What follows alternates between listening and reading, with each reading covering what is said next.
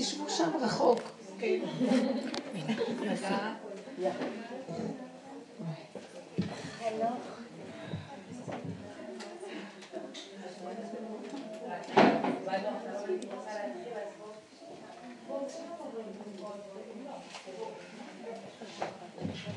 טוב, אנחנו לקראת אה, פורים, שבוע הבא. איפה מיכלי? טוב, מיכלי. אז אנחנו לקראת פורים.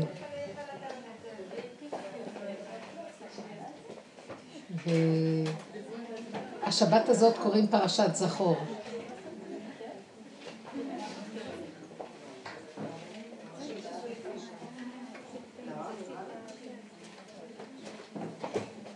אה, בפרשת כי תצא אומרים את, את הסוף של הפרשה, שזה פרשת זכור.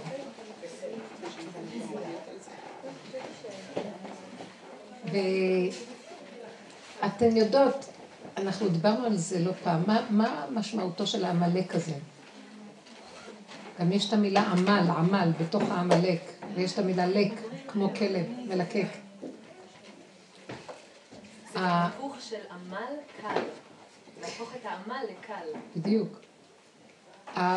כל העבודה הזאת של העמלק זה יסוד האני שבאדם. הכל עמלק. הכל עמלק. כל העולם זה עמלק.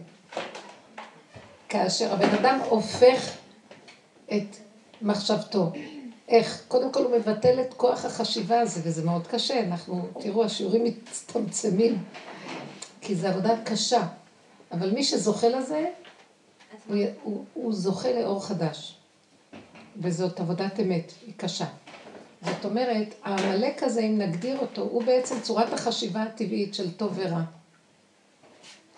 כי גם הטוב של הטבע מכסה את השם. כל דבר שמכסה את יסוד האמונה, שזה גילוי השם, שזה, איך שזה ככה, זה בסדר והכל בסדר. ואין בחירה, זה יסוד האמונה. ועמלק הוא הפוך. עמלק, יש לו אני, והוא מחולק לכן ולא, וטוב ורע. והוא מתייגע כל הזמן להיות טוב מהרע, אז יש לו המון עמל. ועמלק הזה, הוא כל הזמן בבחירה, כי הוא קיים והוא בוחר, כי הוא אני.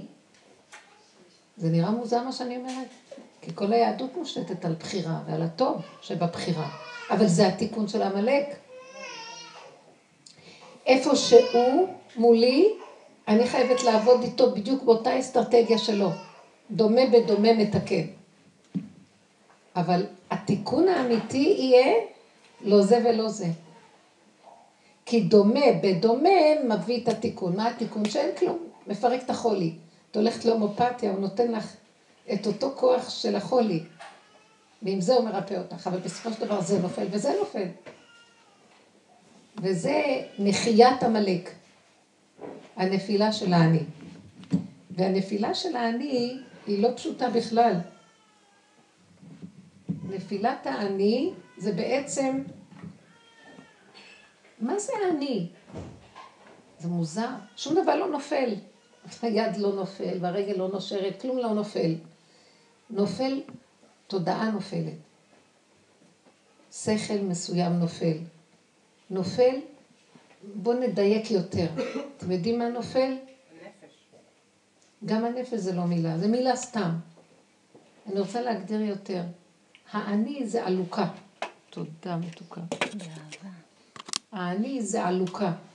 כל מה שקורה בעולם, זה הופך להיות שלו. הוא בא לאיזו שכונה, השכונה שלו. האנשים שהוא רואה קשורים אליו. יש לו בעל, בעל שלו. יש לו אישה, אישה שלו. הילדים, שלו. הכל עובר דרך האני, מתעגל ונבלע, בולע, בלען. זה כמו איזה, יש כזה בולענים, כזה. אז עכשיו, יש טוב בעולם ויש רע. זה תפיסה במחשבה. יש תוכנה, תוכנת עץ הדת טוב ורע. מה עושה עמלק? אני טוב, אני רע. יש טוב ויש רע, מה זה קשור אליך? אה, מישהו עשה איזה משהו, ראיתם מה הוא עשה? כן, מה זה קשור אליך? ישר נדבר עליו, נגיד, נחקור אותו, ננתח אותו, נשים עליו תווית. הבן אדם לא יכול לחיות בעולם בידיעה שכלום כאן לא שלו. יש כאן מנהל את העולם, זה לא שלנו, אני לא יודעת אפילו מה הוא. ואין לי בעלות על כלום. לשחרר שאין לי בעלות, זה מחיית עמלק, וזה נורא קשה. אם האדם לחוץ, מתוח, רגוז, קפוץ, זה יסוד העמלק. כי יש לו שייכות למשהו שהוא עושה, והוא מפחד שלא יצא. זה האינטרסנט הזה. היסוד הזה של החותם בכל דבר, זה הדמיון שהוא האלוקות בעולם. הכוח האני שבאדם. ואת האני הזה צריך להפיל. אבל קודם להפלת האני הזה, שזה המחיית עמלק, יש משהו אחר. קודם לו, קודם כל להיות טוב ולא רע. יש אני, אז שאני אהיה טוב ולא רע. זאת אומרת, העבודה מתחילה תמיד קודם כל להיות טוב, עבודת המוסר. יש גויים ויש יהודים, והגויים צריכים, היהודים צריכים להיות יותר טובים מהעולם. אז יש תמיד רע ויש טוב. וזה כיבוש שבעת עמי כנען. הם שבע סוגים של תוואים רעים, מידות רעות, ואנחנו צריכים לכבוש אותם, אז זה הכיבוש הראשוני. אומר הכתוב, והיה בהניח לך מכל אויביך סביב, שזה שבעת עמי כנען, אז תמחה את זכר עמלק. אז מה זה תמחה את זכר עמלק? היה צריך, קודם יהושע הכניס אותם לארץ. מלחמת ההתנחלות לא הייתה מלחמה רגילה בכלל, אבל זו הייתה מלחמה.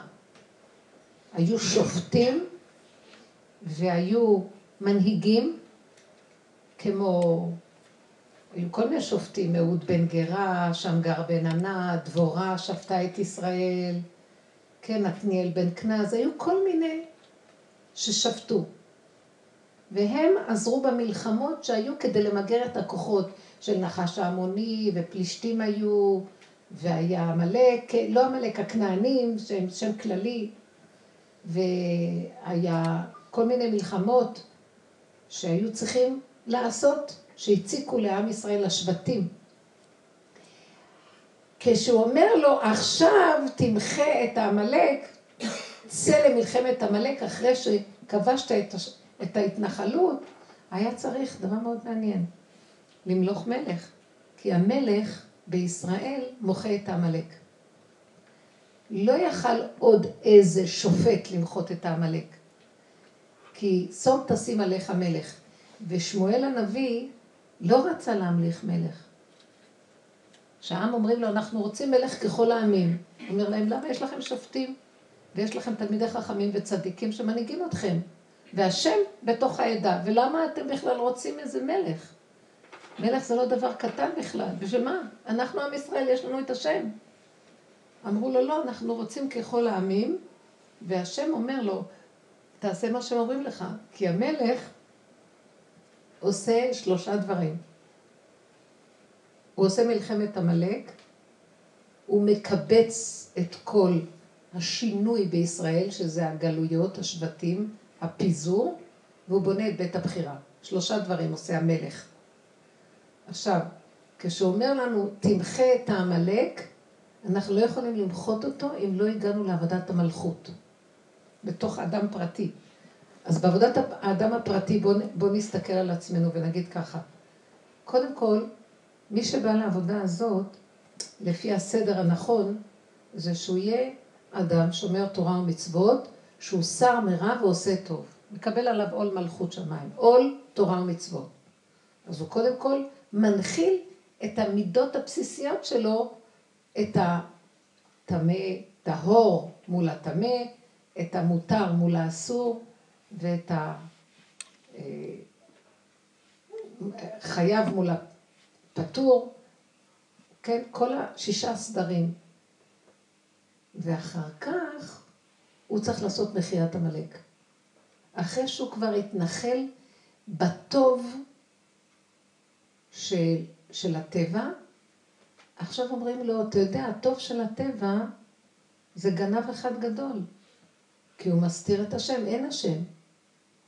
יש לו אני, צדיק, אני, חשוב, אני, בולען, שכל הזמן אני ואני ואני ואני, ואני הזה הוא גם כן, בסך הכל, הוא רואה את עצמו חיובי, אבל הוא לא רואה את השם, הוא רואה את עצמו כל הזמן. אז עכשיו מחיית עמלק זה צריך למחות אותו. ואומר להם שמואל, אז זה לא יכול להיות עוד שופט, זה צריך להיות מלך. מה זה היסוד שעכשיו אנחנו, כדי להתחיל את העבודה הזאת, צריכים להגיע לעבודת המלכות. העבודה הזאת שאנחנו עושים, הדרך הזאת, היא שייכת לעבודת המלכות. ורק המלכות מוחה את עמלק. מה זה עבודת המלכות? זה היסוד מי יכול לעבוד במחיית עמלק? זה רק סוג של אנשים שיש להם יכולת לצלול לחושך הכי גדול במציאות האדם, וממנו הוא יוצא חי וחוזר. תדעו לכם, כי המלכות היא אה, עמוקה, עמוקה, עמוקה, עמוקה. המלכות, אין לה כלום, היא בור ריק. המלכות היא הספירה האחרונה שכוללת את הכל, והיא ריקה ואין לה מעצמה כלום. כדי למחות את העמלק, בואו נגיד עוד פעם, כדי לבטל את האני. בעולם הטבע, בייחוד הטבע הטוב, אחרי שאת צדיקה, למה שתבטלי את הטוב? אתם מבינים מה אני מדברת? למה שתבואי ותגידי, תמחי את העמלק. עמלק? אתם חושבים שהמן שחשב שהוא עמלק? הוא היה משכיל, הוא היה גיבור, הוא היה חכם, הוא היה עשיר. והוא לא חשב בכלל שהוא לא בסדר. שאסתר נמצאת בבית אחשורוש. תקשיבו רגע, בשירת דבורה אומרת דבורה, אפרים שורשו בעמלק, שהיא מתארת את השבטים. אני רוצה לומר שהתיקון אחריה יהיה שיקום שאול, מלך בישראל, והתיקון הבא יהיה מחיית עמלק. וזה יוצא משבט אפרים. אפרים זה שבט יוסף, יוסף זה בנימין, זה, זה אותה מאותה אימא. אז בנימין זה היה איש ימיני משבט בנימין, זה היה אה, מרדכי, ואסתר הייתה גם משבט בנימין, ושורשם אפרים, אז הוא אומר, רק גם יהושע יצא להילחם בעמלק והוא משבט אפרים, רק הם יכולים למגר, והם מיסוד המלכות שיכולה למגר את האני. אז איך? כאילו, הוא רוצה לומר לנו, איך מוחים בעצם את העמלק? זאת אומרת, אנחנו כאן השגנו כמה יסודות שדיברנו. שקודם כל בעבודת האדם צריך, מי שמגיע לעבודה הזאת, אני רוצה להפריך את זה, כי אני רואה גם הרבה אנשים שמגיעים לעבודה שהם לא תורים, שומרים תורה ומצוות, והם מתעסקים בעבודה הזאת, זה מאוד מעניין. אז רגע, זה דווקא יכול להתאים להם, אבל בסדר העבודה, כמו שאומר הכתוב, והניח לך השם מכל אויביך סביב. זאת אומרת, כשאתה תהפוך להיות אדם חיובי, שמקבל עליו את העול של הטבע ולא מתנהג בצורה מופקרת בטבע, השלב הבא זה למחות את אותו כוח שהוא חושב שהוא טוב, והוא מצד עצמו מציאות, והוא חשוב, ואת זה צריך למחות, כי זה מה שמפריע להשם להתגלות. ואז אתה אומר, רגע, אבל אני מקיים תורה מצוות ואני אדם טוב. אז הוא אומר, לא, אבל זה האני שלך טוב, אבל זה לא גילוי השם. גילוי השם זה מחיית האני. מה עושה אותו האני? האני הזה כל הזמן חושב שהוא מנהל את הכל, והוא והוא והוא והוא. אז פה הוא יתלבש על הטוב, עוד יותר גרוע. הוא חושב שהוא כבר כל כך טוב, שהוא בטוח שהוא קרוב להשם. והוא רחוק רחוק מהשם, כי הוא אני.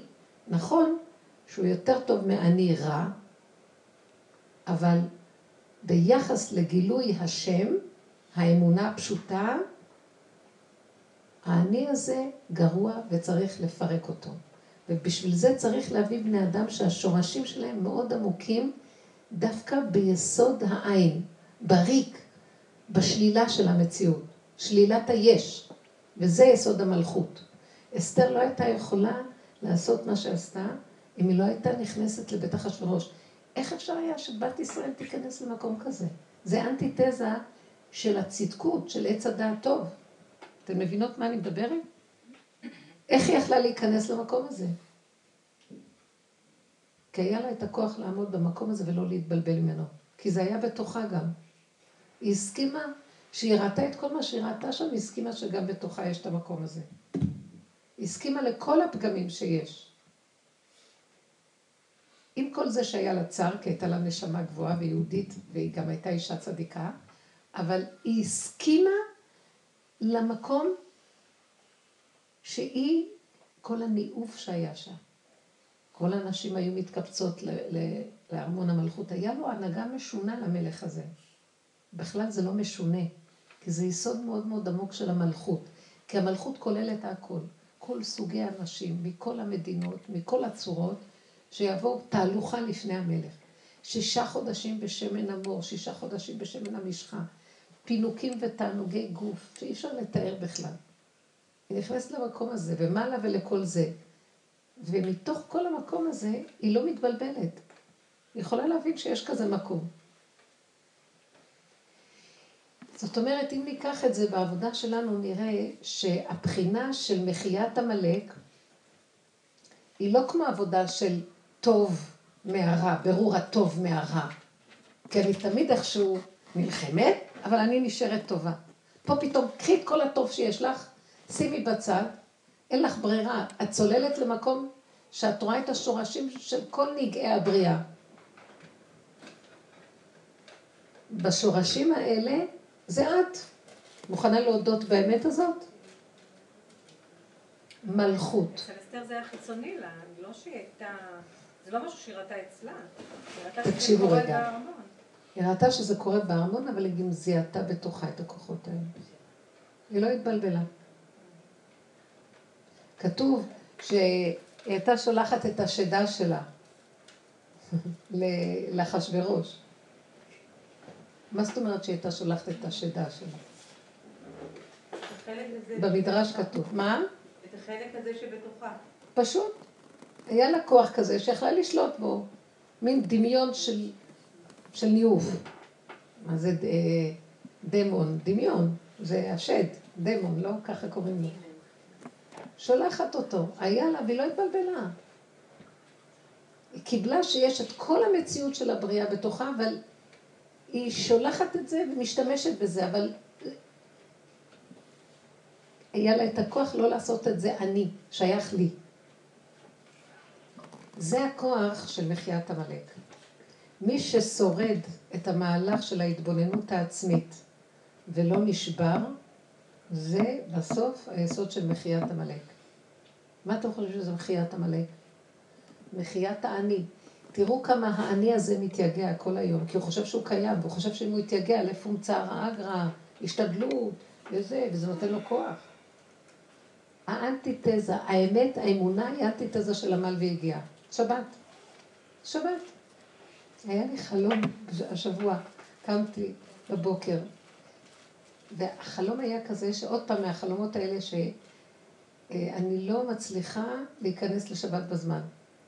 אתם מכירים קצת את החרדה של החלומות האלה. עוד מעט חשיכה, ולא עשיתי עוד כלום, ואני רצה למכולת, ויש איתי עוד איזה מישהי, שאני מחלקת את הקניות, אומרת לה, אני רצה עכשיו הביתה, תביאי את את החלק השני, והיא באה בלי כלום, אומרת לי, היה לי כבד, מפונקת כזאת. טוב. וראיתי שאני מנסה פה ושם, וכל בני הבית, כל אחד בעניין שלו, בכלל לא משתתפים איתי בתוך הסערה. ואני לחוצה, והמצוקה והמועקה של אין לי שליטה על הזמן, ועוד מעט נכנסת שבת, שאי אפשר לתאר את המצוקה. ובתוך החלום, וזה שינויים שקורים לי בחלומות, אני רואה שיש חלומות שחוזרים על עצמם, אבל הם, יש להם איזה שינוי. כי אני מתבוננת בחלום אחרי שאני מתעוררת, אז עכשיו החלום הזה כבר כלל את הפתרון שלו. כי אני מתבוננת בחלומות האלה. אז בתוך החלום אני אומרת לעצמי פתאום, ככה אני אומרת לעצמי, את במצוקה, כי זה האני שלך רוצה לקיים את השבת. עץ הדעת טוב, רוצה לקיים את השבת. והאני, יש לו זמן ויש לו מקום. אז עכשיו נגמר לו הזמן והוא לחוץ מאוד. אז מה שאת צריכה לעשות זה, תבטלי את האני. ככה אני אומרת לעצמי, תבטלי את האני, יתבטל הזמן ויתבטל המקום, ומה שיישאר זה השבת. זה השביתה. כי הזמן והמקום זה העמל והיגיעה, וזה ששת ימי השבוע והשבת. מיסודה היא ביטול. אז למה את לחוצה? אם את לחוצה, את לא בשבת. זאת אומרת, אם את רוצה לקיים את השבת, תבטלי אותה. תבטלי את השבת של הטבע, של עץ הדת, איך שעץ הדת תופס. אני מקיים שבת, אני חייב לעשות, אני, אני, אני, אני, עמל ויגיע. וראיתי שהוא מביא לי המון חלומות כאלה, וכל הזמן אני מתעוררת בחידלון נוראי שאני לא מספיקה. ואז אני אומרת לעצמי, מה הוא רוצה ממני? ואז המחשבה שבאה לי, והפעם היא באה בחלום, הוא רוצה שלא תקיימי את השבת של האני, תבטלי את השבת של האני, כי את לא יכולה לקיים אותה. כי זה דמיון שהוא מקיים אותה, הוא לא מקיים אותה. הוא חושב שהוא מקיים, השבת ממילא מתקיימת, אבל יש לו תחושה שזה הוא, ואז יש לו סיפוק שהוא יכול, ויש לו מועקב שהוא לא יכול. השבת היא מקודשת מאת השם ממילא. שבת אמיתית היא מנוחה, היא ביטול. אז אם את רוצה לקיים את השבת של האמת, את צריכה לבטל את השבת של עץ הדת, את המצוקה. שמתם לב את מה שאני מדברת איתכם בחלום, או שזה קשה לכם להבין? זאת אומרת, כל דבר שאני, יש לי מצוקה ממנו, הוא בא מעמלק, מהאני, מהישות. השבת שלי, ואני לא הצלחתי להכניס אותה לגדר שלה, שאני יצרתי אותו, זמן ומקום. כי יש זמן במקום, נוצר כתוצאה ממציאות האדם. אז עכשיו אני תקועה, נכון? התורה תוקעת אותי עם ישות האני. אבל התורה גם מצפה ממני ביסוד שלה לבחות את האני הזה ולבטל אותו. ואז מה יהיה? גילוי השם.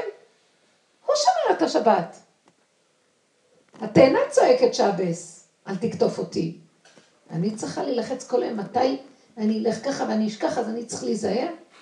זה יסוד האני, ולכן לאני הזה אין מנוחה, ולכן אפילו אם הוא שומר שבת הוא עדיין בששת ימי השבוע, כי הוא מלא עמל והגיע. והמחייה של העמלק תביא לנו מציאות של שבת אחרת לגמרי. רגיעות, נינוחות, מתיקות, מצוות יתקיימו, מישהו יקיים אותם, השם יקיים, השם יקיים אותם דרכנו. תיגמר הבחירה. אז מה יהיה עכשיו? גילוי השם במלואו, במלוא הדרו. מתיקות וערבות ושמחה וחיות ותענוג וחסד והרחמים בעולם. מצוות מתוקות, חוקים טובים בבריאה של השם. אבל לא כמו שהם נראים עכשיו, איך שאנחנו נראים. כאילו אנחנו בפלונטר שלא יוצאים, הם מתגלגלים וחוזרים ועוד פעם ועוד פעם ועוד פעם, ואין לנו מנוחה. אין לנו מנוחה, זה העמלק שבתוכנו, אין לו מנוחה. שמתם לב איך נראה הדור החדש? איפר בצורה מזעזעת. אין לו מנוחה רגע. ישות חזקה מאוד. חרדה ולחץ ופחד נורא ודאגה מתמדת על הקיום, על הגידול ילדים, על החיים. וזה מה שאנחנו מייחלים במחיית העמלק. אנחנו מייחלים למחות אותו. ואתם יודעים איך מוחים אותו? קחו מקליט ותמחו את הלוח. מה זה מוחים אותו? התודעה של האני הזאת. מתי? כשאני במצוקה, תתחילו לצחוק פורים. אני צוחקת שאין לי סיכוי. תגידי דוגמה. אין לי סיכוי, הלחץ שאת מתארת, אני עוברת אותו יום-יום. למה את לא נעצרת, נעצרת בלחץ הזה?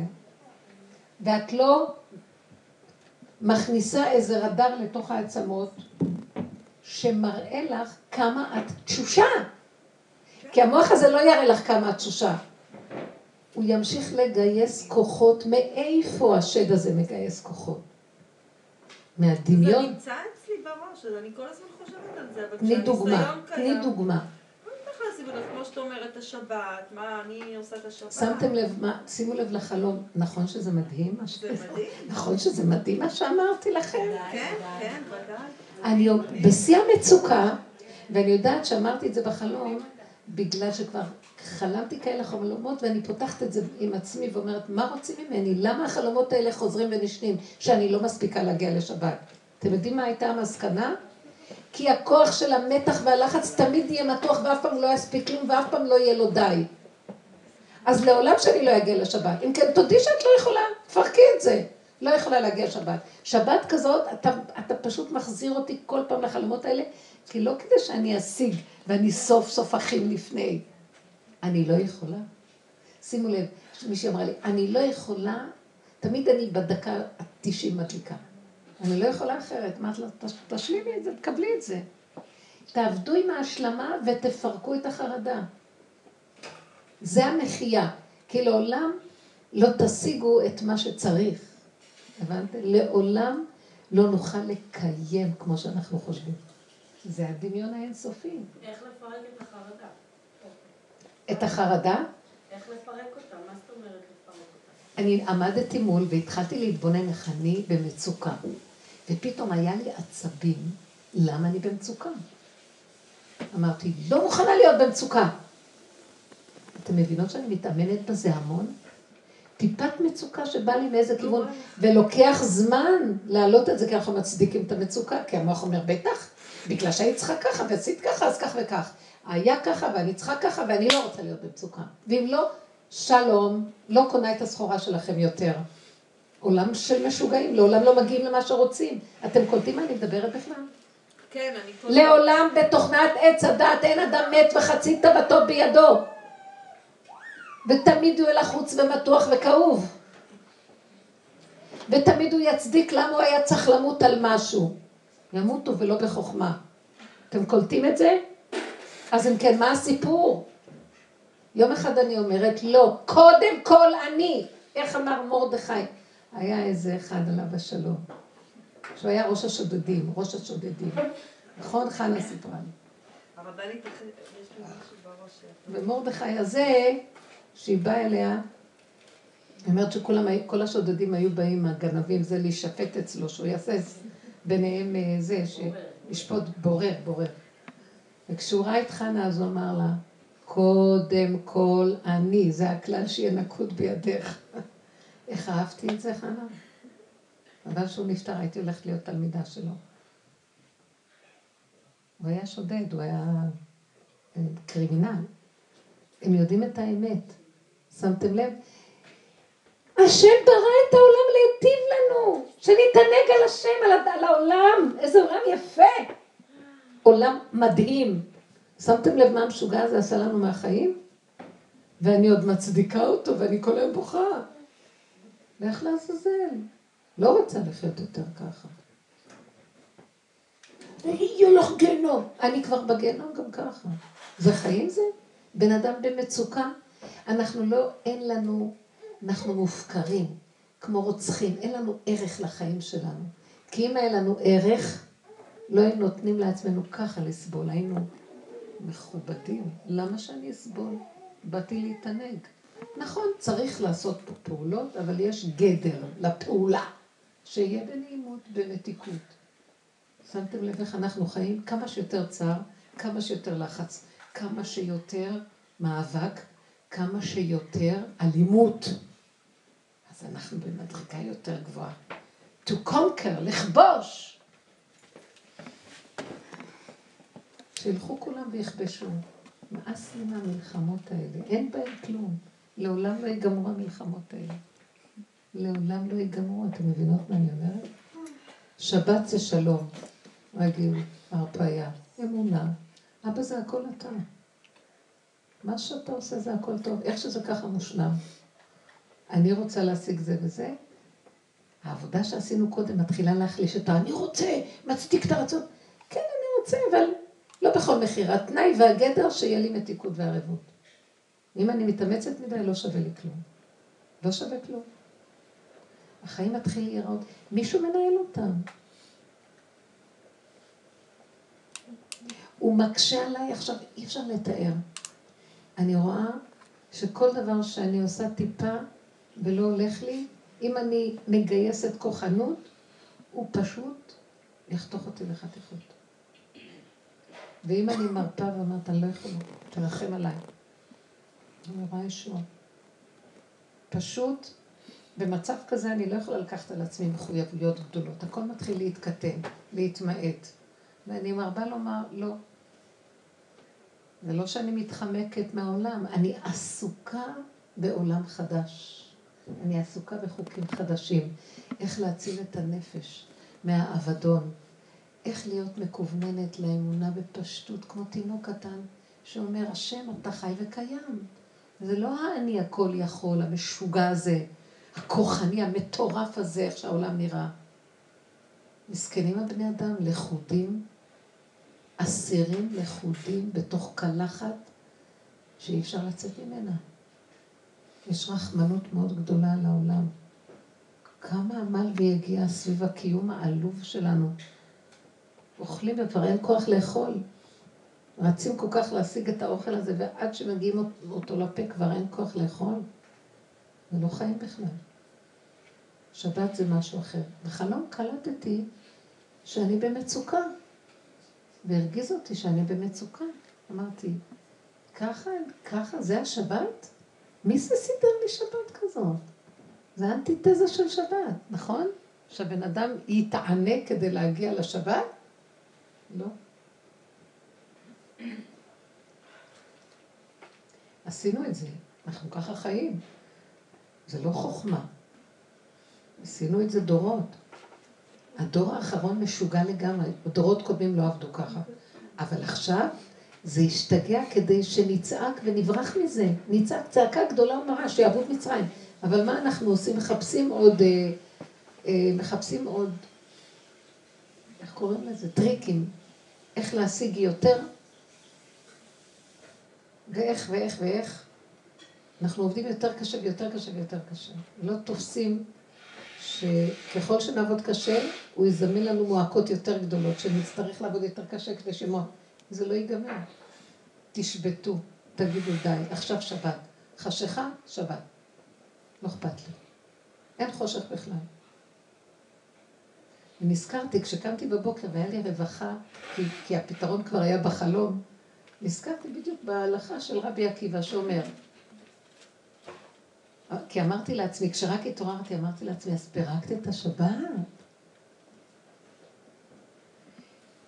הזזת את הזמן של השבת, כי זה מה שהפריע לך, אז הזזת את זה. אז פתאום כשקמתי נזכרתי שרבי עקיבא אומר, אם אדם הלך לאיבוד במדבר, אין לו פלאפון, אין לו שעון, לא יודע את מניין השנים, הימים. מה הוא יעשה? איך הוא, איך הוא ישמור שבת? או שתי אפשרויות, או שהוא מהשקיעה אומר עכשיו ערב שבת, והוא שומר שבת, הוא מחליט. או שהוא סופר יום ראשון, שני, שלישי, בש, בש, ביום הערב שבת, בשביעי הוא נכנס לשבת. הוא קובע. אז אם כן, למה שאני לא אקבע? האמת שכל רגע זה שבת, אתם יודעים? נכון שאנחנו אומרים, יהי רצון שנזכה, תנחילנו יום שכולו שבת. אתם יודעים שמתחת לכל הדמיון הזה של האני שהתלבש עלינו כמו איזה מועקה, שמת אנוש לראשנו, צורת תוכנת חשיבה, מתחת לזה כל רגע אנחנו בשבת, הכל שבת. נשימה, ואיך שזה ככה זה מושלם. אמונה זה שבת. למה היהודי מחויב בשלוש בריתות. ברית השבת, ברית התפילין וברית מילה. ברית השבת זה האמונה. ברית התפילין זה האמונה. וברית מילה זה גם האמונה, שאנחנו מאמינים שהשם ברא את מציאות העולם, ואנחנו מקיימים את החותם שלו בתוכנו, בבשרנו. זה שלושת הבריתות האלה, וברית השבת עולה על כולנו. כל מי שמשמר שבת כאילו מקיים את כל התורה כולה. אז הנה, הנה יסוד האמונה, האמונה היא יסוד השמירה של הכול. עכשיו, איך אנחנו עובדים על זה? אתם יודעים שזה, אתם יודעים איך עובדים על זה? אנחנו כפייתיים חולים במוח הזה. תגיד, תסתכלו בעצמכם, אתן לכם טיפ, תתבוננו ותראו את המצוקה, את הלחץ, את העצבנות, את הסערה. ובבקשה, שיהיה לכם מדד שאומר, אני לא יכול לסבול. החטא הכי גדול של הגלות זה הסבל, זה הסובלנות לגלות. אתם שומעות מה אני אומרת? מה החטא של הגלות? שאנחנו סובלנים לגלות. מסכימים לסבול, נו, מה נעשה? מה נעשה? נפרק אותה. מה נפרק? לא רוצה כלום. זה, זה דמיון, תפרקו את הדמיון. לא רוצה. עצמנות, לחץ, מתח. התווכחתי עם הבעל על איזה נקודה, הוא אומר, את אומרת איזה רצינות, פתאום תגידי. יאללה, לא צריך לדבר. היה לי איזה משהו שבא לי, רצינו לעשות שבת שבע ברכות. לא רצינו, אנחנו עושים שבת חתן, אה, עלייה לתורה או אפרוף לחתן, והכלה תמיד עושה את השבת שבע ברכות, שזו השבת החשובה אחרי. אבל בשבת שבע של החתן אנחנו מזמינים את המחותנים, ועושים שבת גדולה יפה, מעלים אותו לתורה.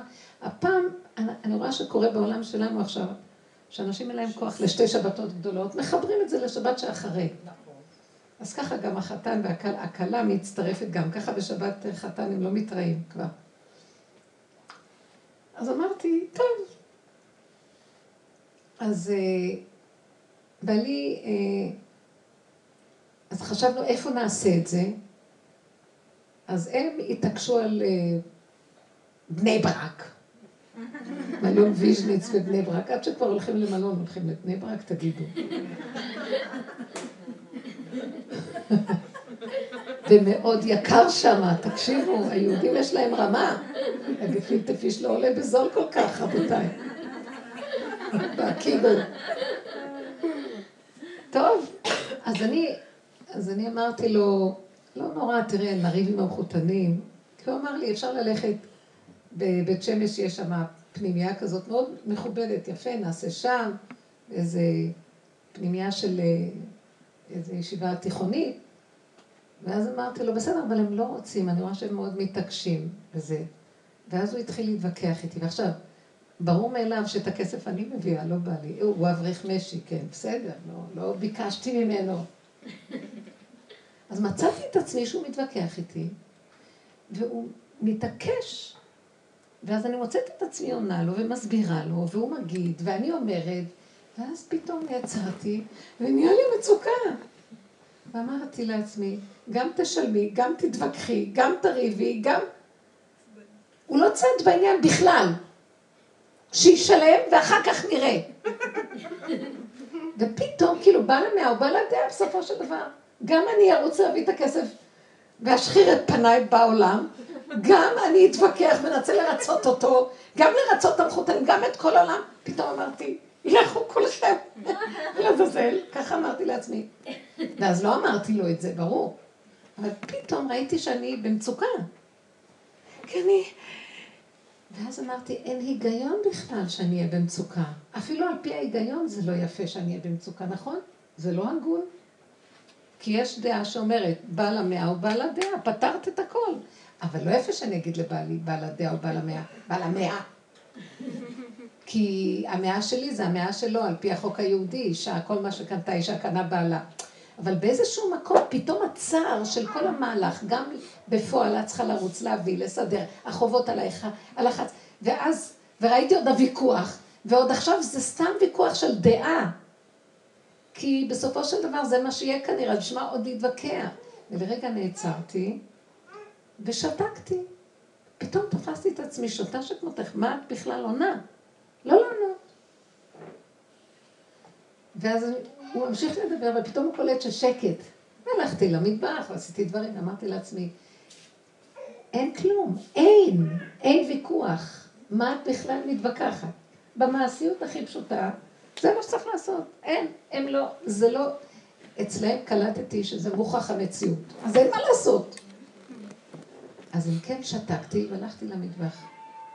ראיתי איך שהוא במצוקה מזה ששתקתי, ואמרתי עכשיו שהוא יהיה במצוקה, למה שאני במצוקה. אנשים רוצים להתווכח, כי כיף להם מהוויכוחים. שתקתי, ואחרי כמה זמן ראיתי שהוא שתק, והוא בא למטבח, והוא אמר לי, אני נהנה מההנהגה שלך. בסופו של דבר, אין מה לעשות. זה נכון, לא צריך לדבר סתם. הוא בעצמו קלט את זה, בשביל מה קורה? ואז ואז אמרתי לו, אתה מבין שאין לי כוח כבר לסבול? גם ויכוח, שאנשים אוהבים סתם, חבר'ה, נו בוא נתווכח, נו, זה סתם ויכוח, מה אכפת לך? כן.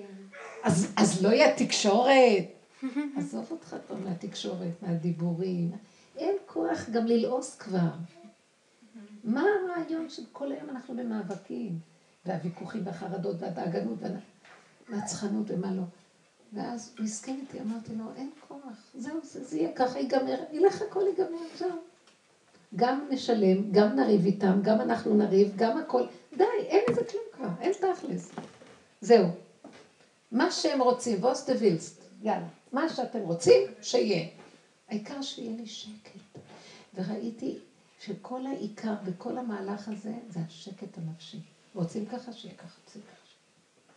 ומה שלא היה נראה שזה צריך להיות, אלא שיצא דבר אחר שהוא בניגוד, אפילו הצעקה שיצאה ממני לא יצאה ממני, שבורא עולם צעק עליהם ואמר, לא הייתי אני, הבנתם? אני אמרתי לו, אני רוצה להיות בתענוג רגוע ושקט. אני רוצה להגיע למקום שכתוב, אז תתענג על השם. אני לא רוצה יותר לריב, אני לא רוצה שזה יהיה בעתיד, אז. עכשיו. עכשיו. האות זין מגשימה. האלף זה האות האלוקית, כאילו, ההתחלה, יחידו של עולם. צריכים להוריד את האות א' לאות ז'. אין אז לעתיד לבוא יהיה, עכשיו תעשו את הלעתיד לבוא. אם עכשיו לא תעשו לעתיד לבוא, לא יהיה לעתיד לבוא, אתם מבינים? אין, אין עתיד כזה. את חייבת לעשות אותו עכשיו. אם אני לא הייתי אומרת, אין שבת, העיקר שאני אהיה רגועה, וזו השבת. שלוות הנפש. פתאום נהיה שבת. קמתי בכזה, התעוררתי עם מתיקות. והבנתי שזאת השביתה הנכונה, להשבית את האני שיש לו שבת, והוא צדיק, והוא עושה מצוות, והוא זה, וכל היום הוא רב. כל היום הוא לחוץ, כל היום מתוח, כל היום הוא רב, הוא הורג שתיים ימים, שלוש מזמות, כל היום החיים שלו לא חיים, אבל הוא צדיק, שילך לעזאזל. לא רוצה כבר להיות צדיקה. לא רוצה. כל היום זה שגור על פי, שילך, כי זה, הדמיון הזה שולט בנו. ועכשיו זה זמן של מחיית עמלק, כן? כשקוראים את ה... אשר עשה לך, תראו, זה לא שאנחנו הולכים אומרים ונהיה מחיית עמלק, אבל אלה שעושים את העבודה, וגם אומרים את המחייה, יש, יש, יש, יש זמן מסוגל, הזמן הזה מסוגל. יש משהו שאני קולטת תמיד בתקופה הזאת, שיש כאן איזה ראש שנופל. משהו בכוחנות נופל. ויותר פשוט להיות איך שזה ככה. כשקוראים את המגילה, על זה צריך לכוון, מה שהרבנית אומרת? אני אגיד לכם את האמת, אם את מכוונת זה עוד העמלק מכוון. באמת אין כוונות, אין שכל. כי אחד מכלי המחשבה זה הלכוון. המחשבה מכוונת, נכון? את יודעת למה את צריכה להגיע? תקשיבי. את צריכה להגיע למקום שלא תביני מילה מהמגילה, וגם לא תביני מה אני אומרת. הנפש שלך שומעת ויודעת. אדם לא יודע, הוא רק יודע שהוא לא רוצה להיות במצוקה, נקודה. אם אני עוד מחזרת אחרי המפרשים של התורה, אני לא יכולה להגיע לאמת. כי זה עוד שכל, זה עוד הבנה, זה עוד השגה, זה עוד אפשרויות. אין לי אפשרות אחרת. אני בנשימה האחרונה והיא צריכה להיות מתוקה. זאת האמת. אם אנחנו נתאבד על הנקודה הזאת, עמלק יימחה. אבל אז הוא בא בכל מיני צורות, אז בוא נכוון שהוא יימחה. עצם הכוונה. בדיוק. אבל שם טוב, קראתי באיזשהו מקום שהוא אומר, שהשם ברא את העולם באותיות, העולמות הקדומים והתורה העליונה, הכל זה אותיות, ואחר כך צירופים, ונוצרו מילים והבנות. אבל הוא אומר, שכל עבודתנו הוא לפרק את המילון, את הצירופים, ולבנות חדשים, ולהגיע למקום של המילים שאין להם משמעות, כי נותרו מילים שאין להם משמעות. הוא לא נתן משמעות למילים, לכל המילים, בבריאת העולמות. זאת אומרת, הוא ברא עולמות, ואז הוא אמר ונהיה, ונהייתה שפה. באכילת עץ הדת התבלבלה השפה גם. אבל לפני כל העולמות, שהם משמעויות שונות, יש מקום שאין בו משמעות, וזה יסוד האמונה. אתם רוצה שאני אסביר לכם? הייתי באוטובוס, עליתי, ואישה אחת החזיקה על ידי ספר, והיא קראה, האדם, הכותרת הייתה, אדם מחפש משמעות. ככה קוראים לספר. יש ספר כזה? האדם מחפש משמעות. ואז אני הסתכלתי ואמרתי, וואי, הייתי צריכה לכתוב, האדם רוצה לאבד את כל המשמעויות. אני בעבודה הפוכה, אני לא רוצה שום משמעות, כי דבר שאני שמה לו משמעות, שמתי חותמת של יש. ואז נהיה חיים מאוד מוגבלים, כי זה המשמעות של זה, ואם משהו לא מסתדר, אבל המשמעות היא כזאת, אז מה אומר? שזה ככה, אבל זה צריך להיות ככה, לא... אין משמעות, אין משמעות, אין משמעות, אין משמעות. אבל יש רק את המשמעות ש... ש... איך. אז זה, זה נקרא שאין משמעות. איך שזה ככה, הדבר עצמו איכשהו, זה מה שהוא. והוא טוב בעצם? המילה משמעות נובעת מהמילה שמיעה. והמילה שמיעה זה נובע מהמילה הבנה. והבנה זה אחד מהיסודות של היש, של העמלק. כי הבנה זה מידת הבינה, מידת הבינה זה חמישים שערי בינה, אתם מכירים את המושג הזה? והוא בנה עץ חמישים אמה. כי יש לו הבנה מאוד עמוקה. ונכון שבתורה, בלי הבנה, אנחנו לא יכולים ללמוד תורה, גדולי התורה, אבל הם עושים תיקון להבנה של עמלק זה לעומת זה. אבל באמת באמונה אין הבנה. צריכים לפרק את ההבנה, את החמישים שערי בינה. אין הבנה. אבל הבנה שאין הבנה, זה סך הכל יפה. הפוך אין הפוך. הבנה, בדיוק. אז למעשה הגעת למקום שלא רצית להגיע בגדול. שמה? הגעת לשם ממש ב... איך? ההבנה שאין הבנה, שאין שום משמעות, שאת מגיעה לזה, אז את בעצם מגיעה בדיוק למקום שלא רצית לבוא, של? שלא רצית להגיע אליו. שלא רציתי להגיע? כן, כי את? עכשיו הבנת שאין משמעות. ועכשיו מה? ועכשיו אין. זהו, את הבנת. זהו, הגעת למקום הזה של הבנת שאין משמעות. שאין משמעות. משמעות שאין משמעות. נו. אז אז זה התכלית. אז מה זה עכשיו אמונה? זה לא התפתחות ה- המשמעות. זה לא שאני מחפשת משמעות. למשל, קורה איזה דבר, מה המשמעות שקרה פה? שום דבר כזה. קרה, אז זה כנראה מה שזה, איך שזה ככה, זה זה. לא מחפשת משמעות. זה ביטול המשמעות. ברור שאנחנו משתמשים במשמעות כדי לבטל את המשמעות. כי הסוד של כל דבר דומה בדומה מתקן. רק בצורה הפוכה. הבנתם? כאילו את קוראת את האותיות הפוכות, אז זה מבטל את המילה.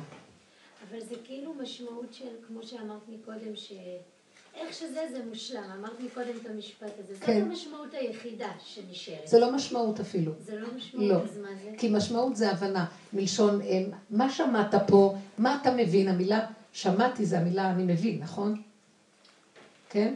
אז איך את קוראת שמי- לאיך שזה זה מושלם? זה לא הבנה, אני לא מבינה כלום. אמונה. אני לא מבינה, אני רואה מציאות, ואיך זה שזה ככה.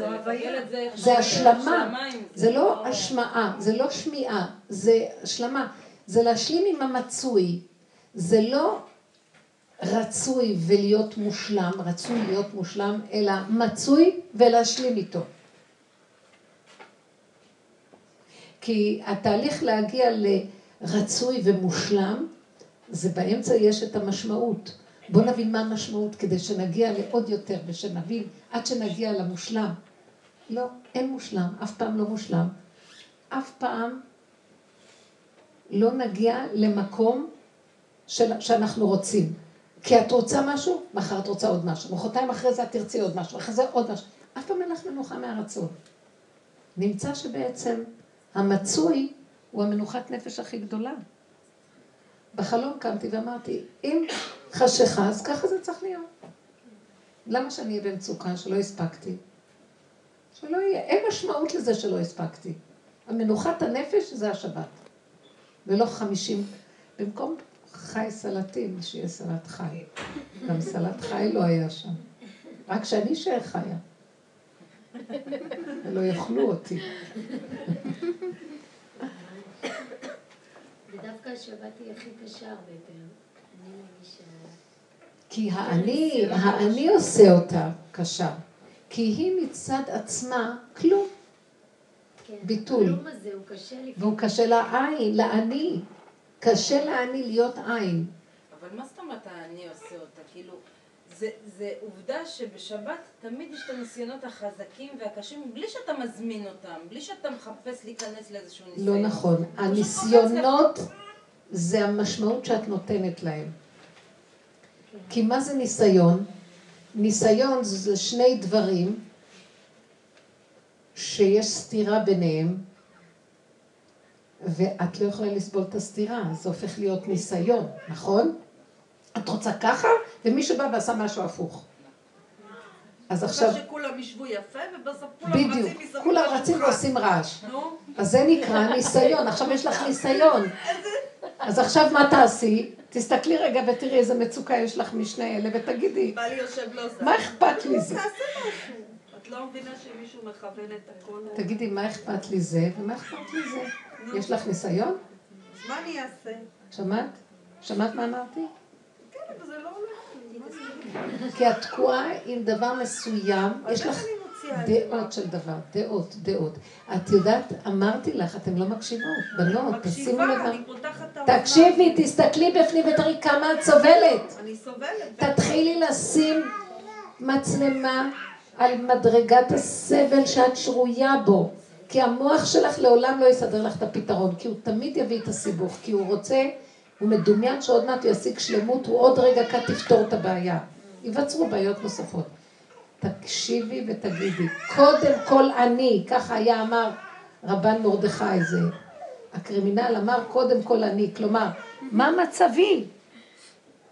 עכשיו אני רוצה שהילדים ישבו סביב השולחן ויגידו שירה ודברי תורה. עכשיו, ברגע שאני רוצה את זה והם עושים הפוך, ואז אני אומרת מילה ובא לי מתרגז ונהיה אנדרלמוסיה, נהיה הפוך ממה שאני רוצה, והמצוקה נוראית אצלי, וסבל, שבת כבר לא תהיה, זה לא נקרא שבת, זה נקרא חילול שבת. ואז אני אומרת לך, תוותרי על הילדים, תוותרי על הערך הזה, תוותרי על הכל. תישארי עם הערך קודם כל אני. מה מתרחש פה? שערה, בוקה, מבולקה. טוב, אז לא צריך דיון. כי קודם כל אני.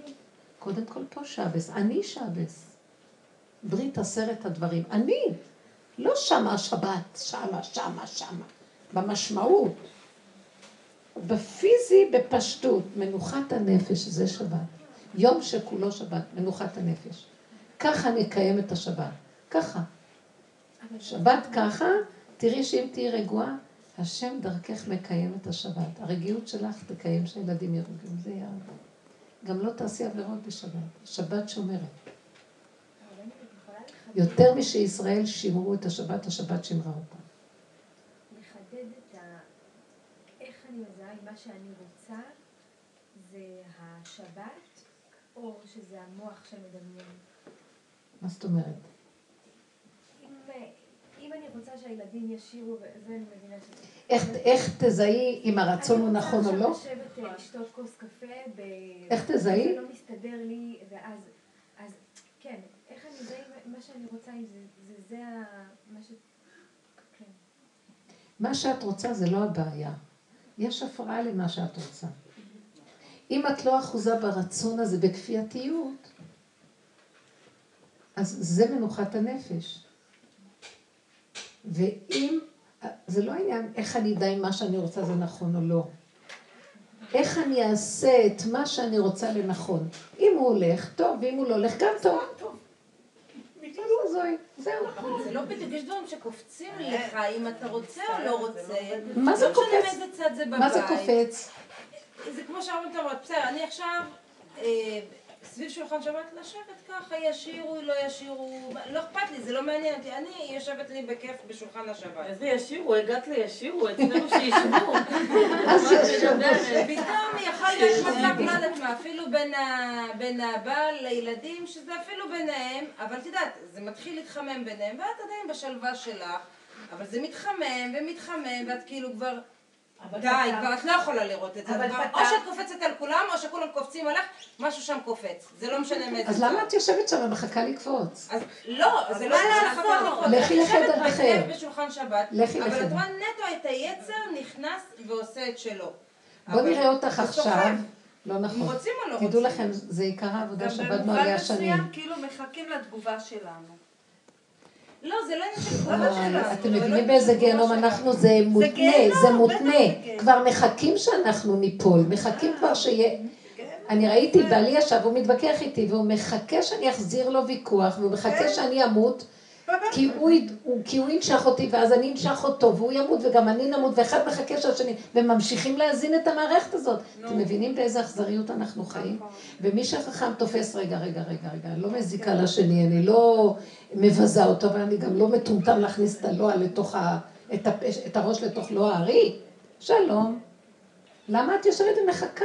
לא, זה לא, אני לא מחכה, זה שוב פעם, זה מציאות שאני יושבת, נהנית מהשולחן. את יושבת, את לא יושבת, לא, אני אגיד לך איך את יושבת. את לא יושבת ואת בבשר. את יושבת והעיניים שלך רואות את הילדים. במוקדם מאוחר תקומי ותגיבי. את יושבת, אז את צריכה להיכנס לבשר, ואת צריכה למות שמה.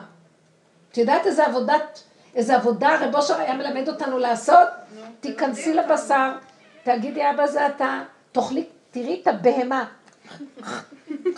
תאכלי, תאכלי את הסעודת שבת, והאוזן שלך שומעת את הילדים, והמוח שלך אומר, זה לא שבת, זה לא חינוך, זה לא ככה, ותגידי לו, הולך לעזאזל, אני בהמה. תאכלי, תמותי על הנקודה, את לא מבינה? רק מי שמת על זה זוכה לזה. מה את עושה? אני יושבת כאן, ואני אומרת, לא אכפת לי מהם. לא אכפת לי מהם. לא אכפת לך, אכפת לך מהם. יודעת מה זה להכניס את הראש באדמה? כי אז האני הזה ייכנס באדמה. את עוד נותנת לו מקום לחיות. תבינו מה אני מדברת, תתאבדו על זה, אסתר אמרה כאשר עבדתי, עבדתי, אני מדברת מתוך הסערה של הכאבים שלי. כי צריך להתמסר לאמת הזאת. בטח אני יושבת ואני רואה את בעלי מתווכח ואני לא רוצה לענות לו, אבל אני רואה שהוא אומר, וזה כבוד בעלי, וזה זה התאבדות. אני לא רוצה לפגוע בו, אבל גם טיפש מי שייתן את עצמו למפגע. למה אנחנו לא מעריכות את מה ששוכב פה קודם כל אני? וצריך להילחם על זה רבותיי. ואז יקום השם, השכינה תקום, כי אנחנו שמים אותו כל הזמן בג'ורה. לכן אין כאן גאולה. מי יקום ויתאבד על זה שקודם כל תקום השכינה? מסרנו אותה למשיסה ולבז. את, זה את, השכינה בתוכך. כולם אוכלים אותנו, הילדים, הבעל, החיים, כולם, ובהצדקה שאנחנו הפראייריות של הבריאה. ותאמינו לי, אני אגיד לכם את האמת, לא אכפת לי גם שאני הפראיירית. אני לא אכפת לי. אבל כשאני יודעת שהשם בתוכי סובל, השכינה ממש צועקת, תצילו. לאחרונה אני מרגישה, מאחר ואני נותנת לה לקום, איך היא מחזיקה בי, כל פעם שאני רוצה לשכוח ולרוץ עוד פעם בטבע, היא לא נותנת לי, היא כועסת עליי. תחני אותי, מה עשית? את בוגדת בי. אתם מבינים את ההפוך? קודם כל אתם, קודם כל השכינה שבתוככם. לא להתרגז, לא להיות במצוקות, לא בעצבים, לא במתח, לא בשום דבר. לא שווה כלום. נשימה אחת נקייה, זכה, תגידו קריאת שמע ותמותו, שווה את כל החיים, שאין בהם כלום. רק מפרנסים את השטנים ואת השדונים כל היום. והכל בשם התורה, בשם החינוך, בשם הזה ובשם השד. זה לא טוב. לכן בעבודה הזאת, זאת עבודת אמת. עיקר היסוד שתכירו, הסבל שאתן עוברות. ואל תיתנו, אל תיתנו. אתם יודעים מה זה סבל חז"ל? אמרו, אדם מכניס יד לכיס ויוצא לו פרוטה במקום שתיים. אצלי אם יצא לי שתיים במקום אחד, זה הסבל. תראו איפה חז"ל הגדירו מה זה סבל האדם. אתם חושבים שצריכים לסבול הרבה? טיפה של משהו שלא בדיוק הולך לו, תעריכו את זה. הגברים יודעים להעריך את עצמם ואת הסבל שלהם מאוד. הנשים, הנשים זה מזעזע, אין ערך, מופקרות. לא סתם שקוראים לנו זונות. זה לא סתם. כי הפקרנו, כן? אנחנו נורא דורכות. זה נקרא זנות. זה הזנות. מתמסרות בהפקרות שכזאת? לא. זה, זה הזנות. הקורבניות הזו. עכשיו, אני לא שאני מחפשת להשתלט חלילה וחס על מישהו אחר כדי שאני לא אהיה קורבנית, אבל גם אני לא אתן את עצמי לכזה מצב, אתם מבינים? זה לא שעכשיו אני, מה עושות הנשים לזיכיון השבויות? שוויון הזכויות, סליחה. מה הן עושות? הן מתחרות בגברים כדי להתנקם על כל הדורות. מה יצא להם מזה, באמת? אני לא רוצה להיות מה שאתה, אבל אני גם יש משהו שאני רוצה לחיות בזכות שיש לי איזה חיות פה. וזה השכין, זה הקודש הבריחו, והייחוד ביניהם, אבל איך שזה נראה עכשיו, זה הכל גנוב. אחד מנצל את השני, ואם אפשר לנצל אה, את החלש, זה קשה מאוד. ואין תקומה לשכינה ככה.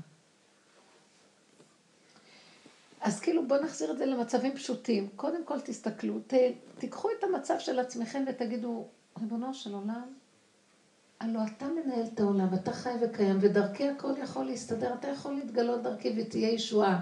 אז זה לא מה, המוח בא ואומר, אם את לא תחנכי את הילדים, תראי איך הם נראים. לא רוצה אותך, כי אתה מביא לי מצוקה. עוד מעט שבת נכנסת ואת עוד לא עושה שבת. לך לעזאזל.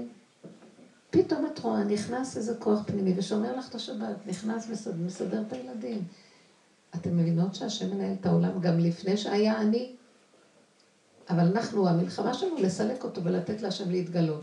וצריך סבלנות, חכו, חכו. לא בא אני ואומר, אם את לא תחנכי עכשיו לא יהיה כלום. אם את לא מכניסה שבת. אז אני עוד מעט מתה, שבת לא תיכנס, הוא מפתה אותי. הילדים לא יהיו בני אדם, את תצעקי, הבעל יצעק, שבת לא יהיה פה, ומה השגת?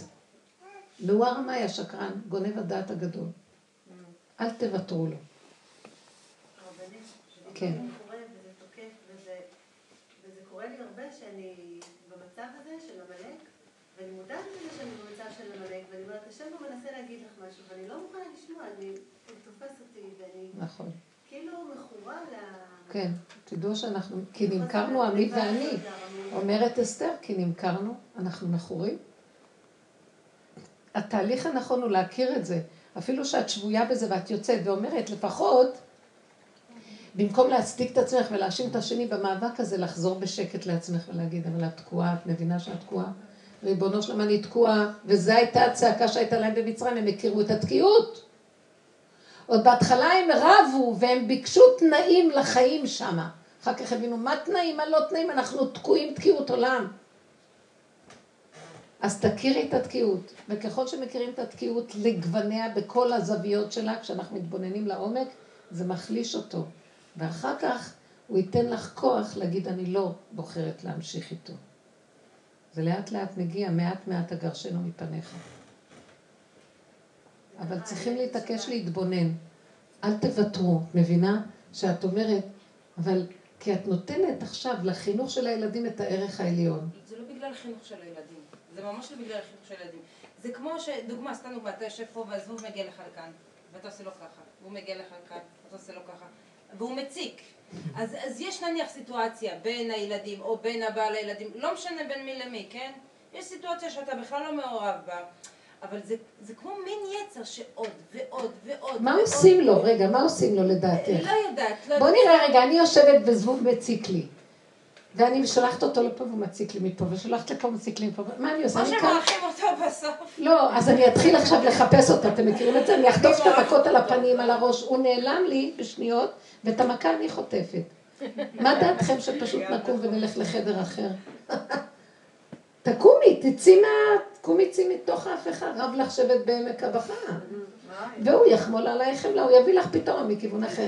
אנחנו כפייתיים גם בדבר הזה, לא ניתן. אנחנו נמגר את הזבוב. אוי, סליחה. אנחנו לגמרי חולים. אני רואה את הבן אדם עצבני על זה. השולחן זה קורה, אתם? רואים. היא אומרת ללכת, כן, לא לא להיכנס יכולים- למצב הזה. זה מה, כאילו את רצינית לקום מהשולחן שבת כן, וללכת כאילו... כן, הרבה ללכת לבוא, ללכת לבוא. קודם כל, אני לא... לקחת את הצלחת לסוכה. מרן מרדכי אמר, קודם כל אני.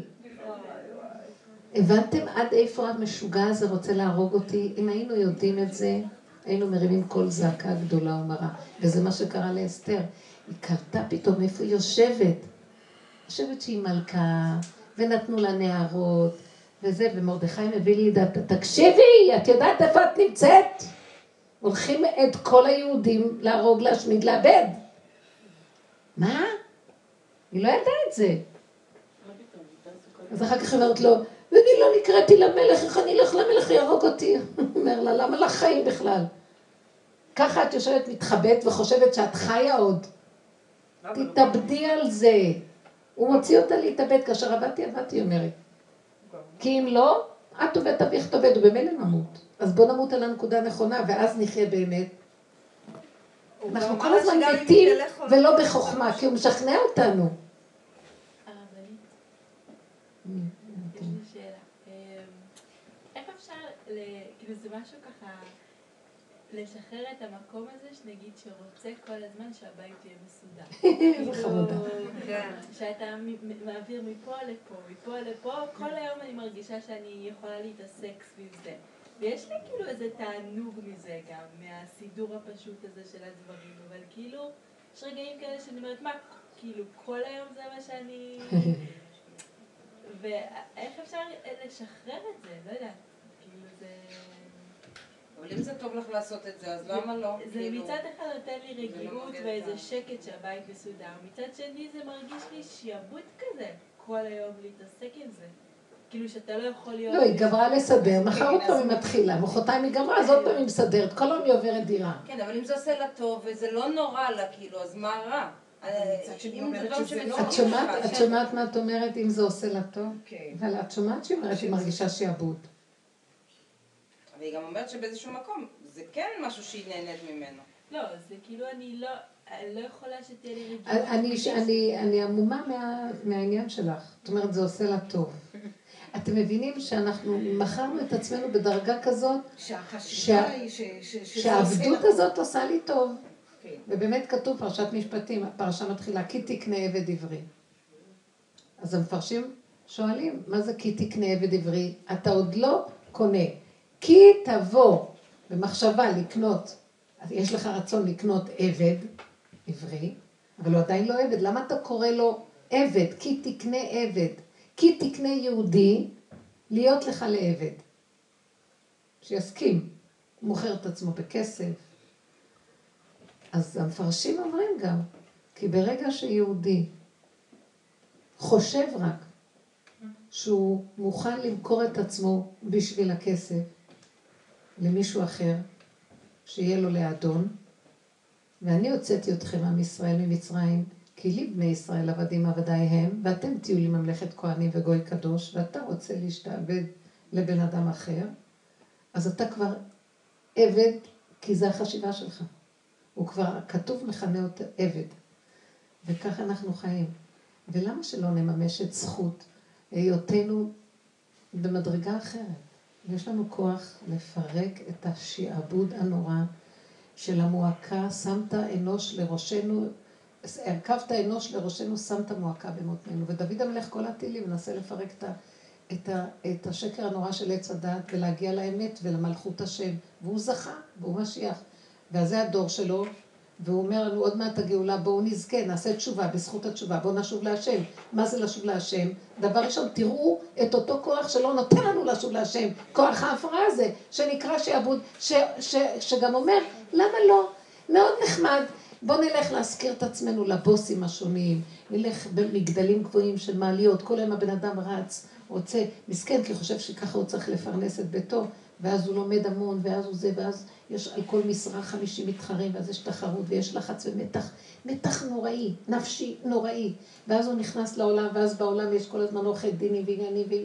אז שימו לב לאיזה מערכת בשביל לאכול את הלחם הזה נכנסנו. הלאה, תשב במ... תדוג דגים. אתה רוצה שיהיה לך מעניין. אתם יודעים? אני רוצה להגיד לכם משהו. זה אחיזת עיניים נורא העולם הזה, וכל העניין שבו. כי זה יש עניין, עושים, מה הבן אדם יעשה משעמם לו?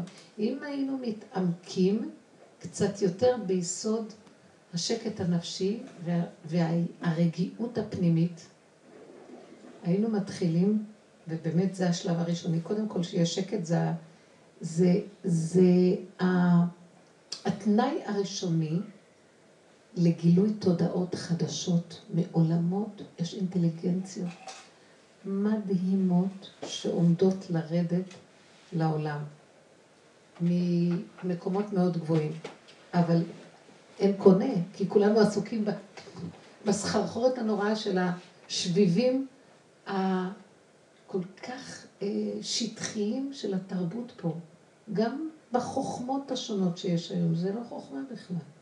יש מדרגות, וואו. תראו, הדרך שאני אומרת לכם היא לקוחה ממקום אחר, היא מאינטליגנציה אחרת. היא אור אחר כבר, היא סוג עמוק יותר של חשיבה. ויש עוד, זה רק התחלה. אז אם היינו מוכנים להגיד די, ולהיכנס למדרגה אחרת של שבת שביתה, כדי לאפשר לגילוי של אור חדש, אז לא היה משעמם לנו, ולא היינו מזכירים את עצמנו לעבודות האלה, בתואנה שתעזבי את הכסף, אבל משעמם בעולם הזה, מה נעשה עם עצמנו, כן? הבנתם מה אני אומרת? אבל אנחנו שטחיים. אני, אני אומרת, יש נשמות, ואני אני חושבת שיש היום נשמות שנמאס להן. יש משהו שיש הרבה נשמות אמיתיות שלא יכולות לסבול כבר את החיים, איך שזה. ומחפשים משהו חדש. רק כל הזמן אנחנו, אה, יש הטעיה, נכנסים לכל מיני פסאודו חוכמות. והאמת היא שאם היינו קצת אומרים לא, לא קונה שום דבר, לא בקלות אני קונה.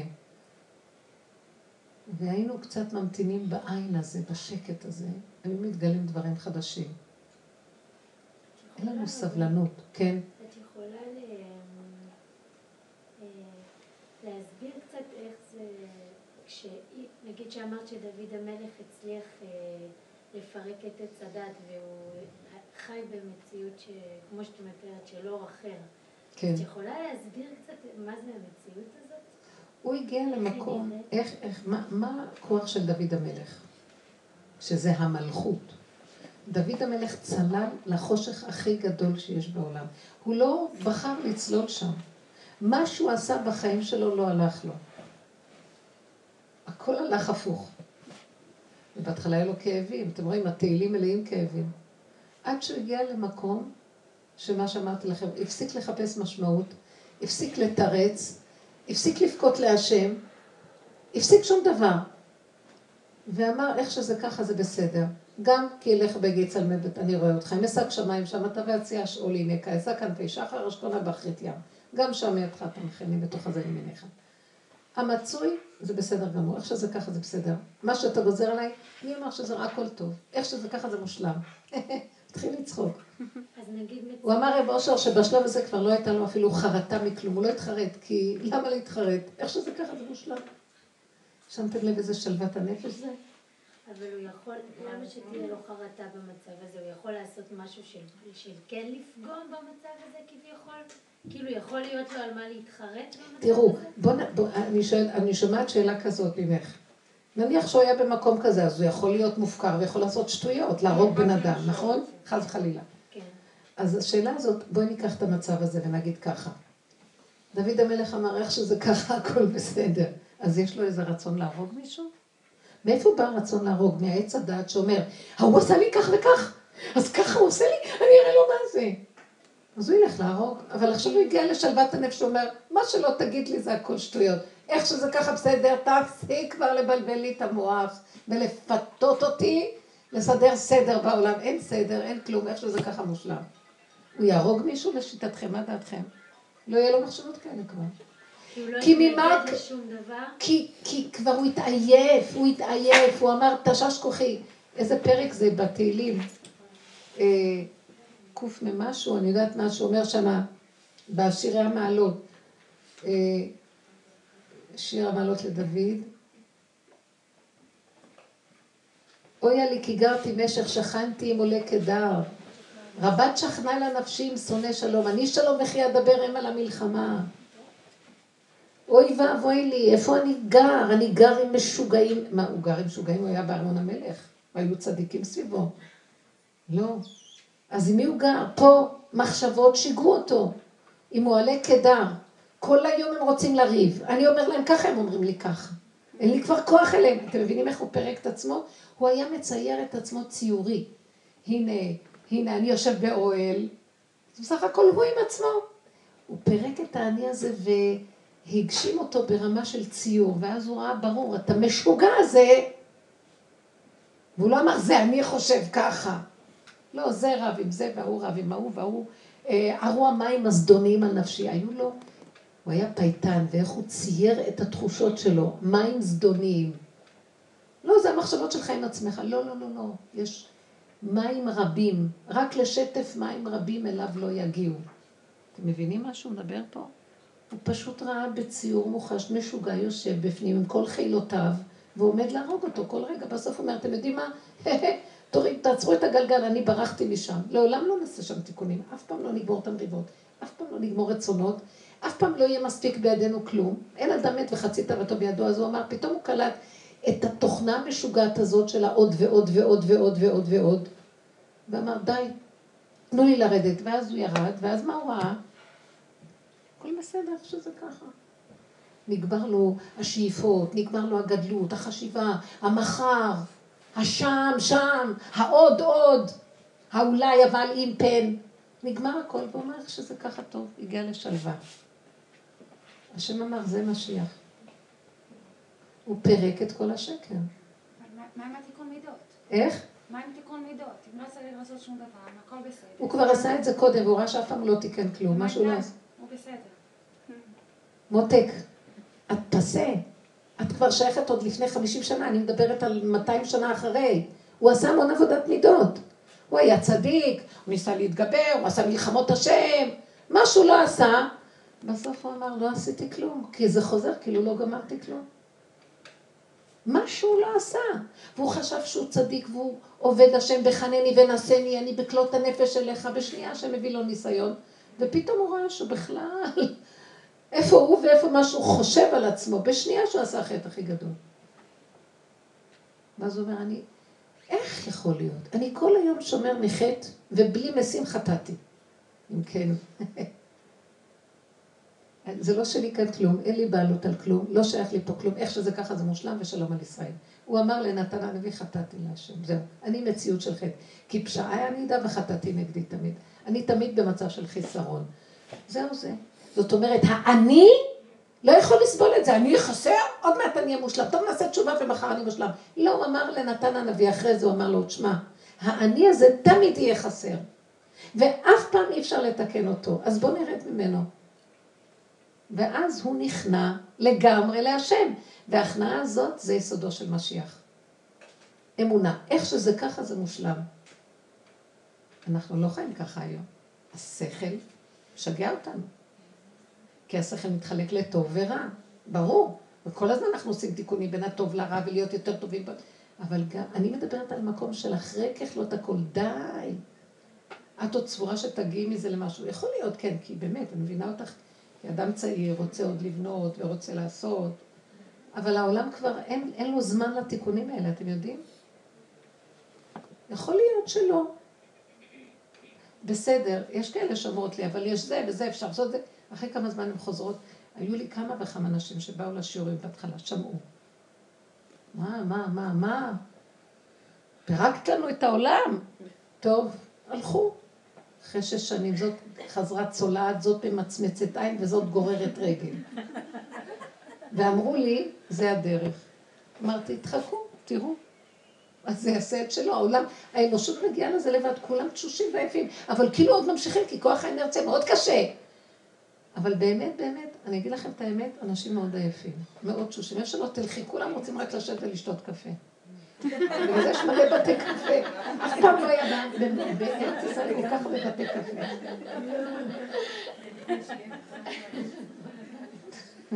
אין כוח אפילו לכלום. זה יגיע למצב כזה עוד מעט, באמת, זה עוד עכשיו כאילו נראה איזה צחוק, אבל באמת, תשישות. והילדים האלה מנצלים את ההורים, וההורים תשושים, המערכות התשישו, וזה מאת השם שהוא מתשיש את האני הזה, כדי שתהיה לו מחייה. כי אין דרך, ל... אין דרך להשבית אותנו רק על ידי התשישות. אז הוא מגדיל, מעמיס את המערכות.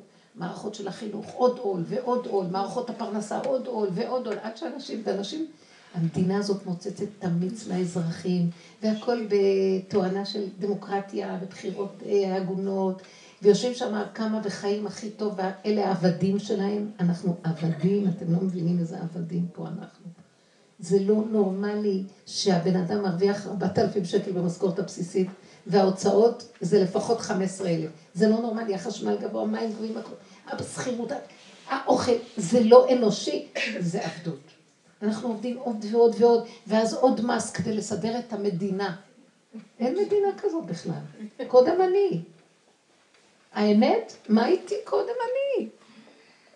אני מחזיק איזה מדינה וירטואלית שלא קיימת, ואני כל הזמן מסדר אותה, כדי שישבו שם 150 ח"כים שיאכלו ויקבלו את ה...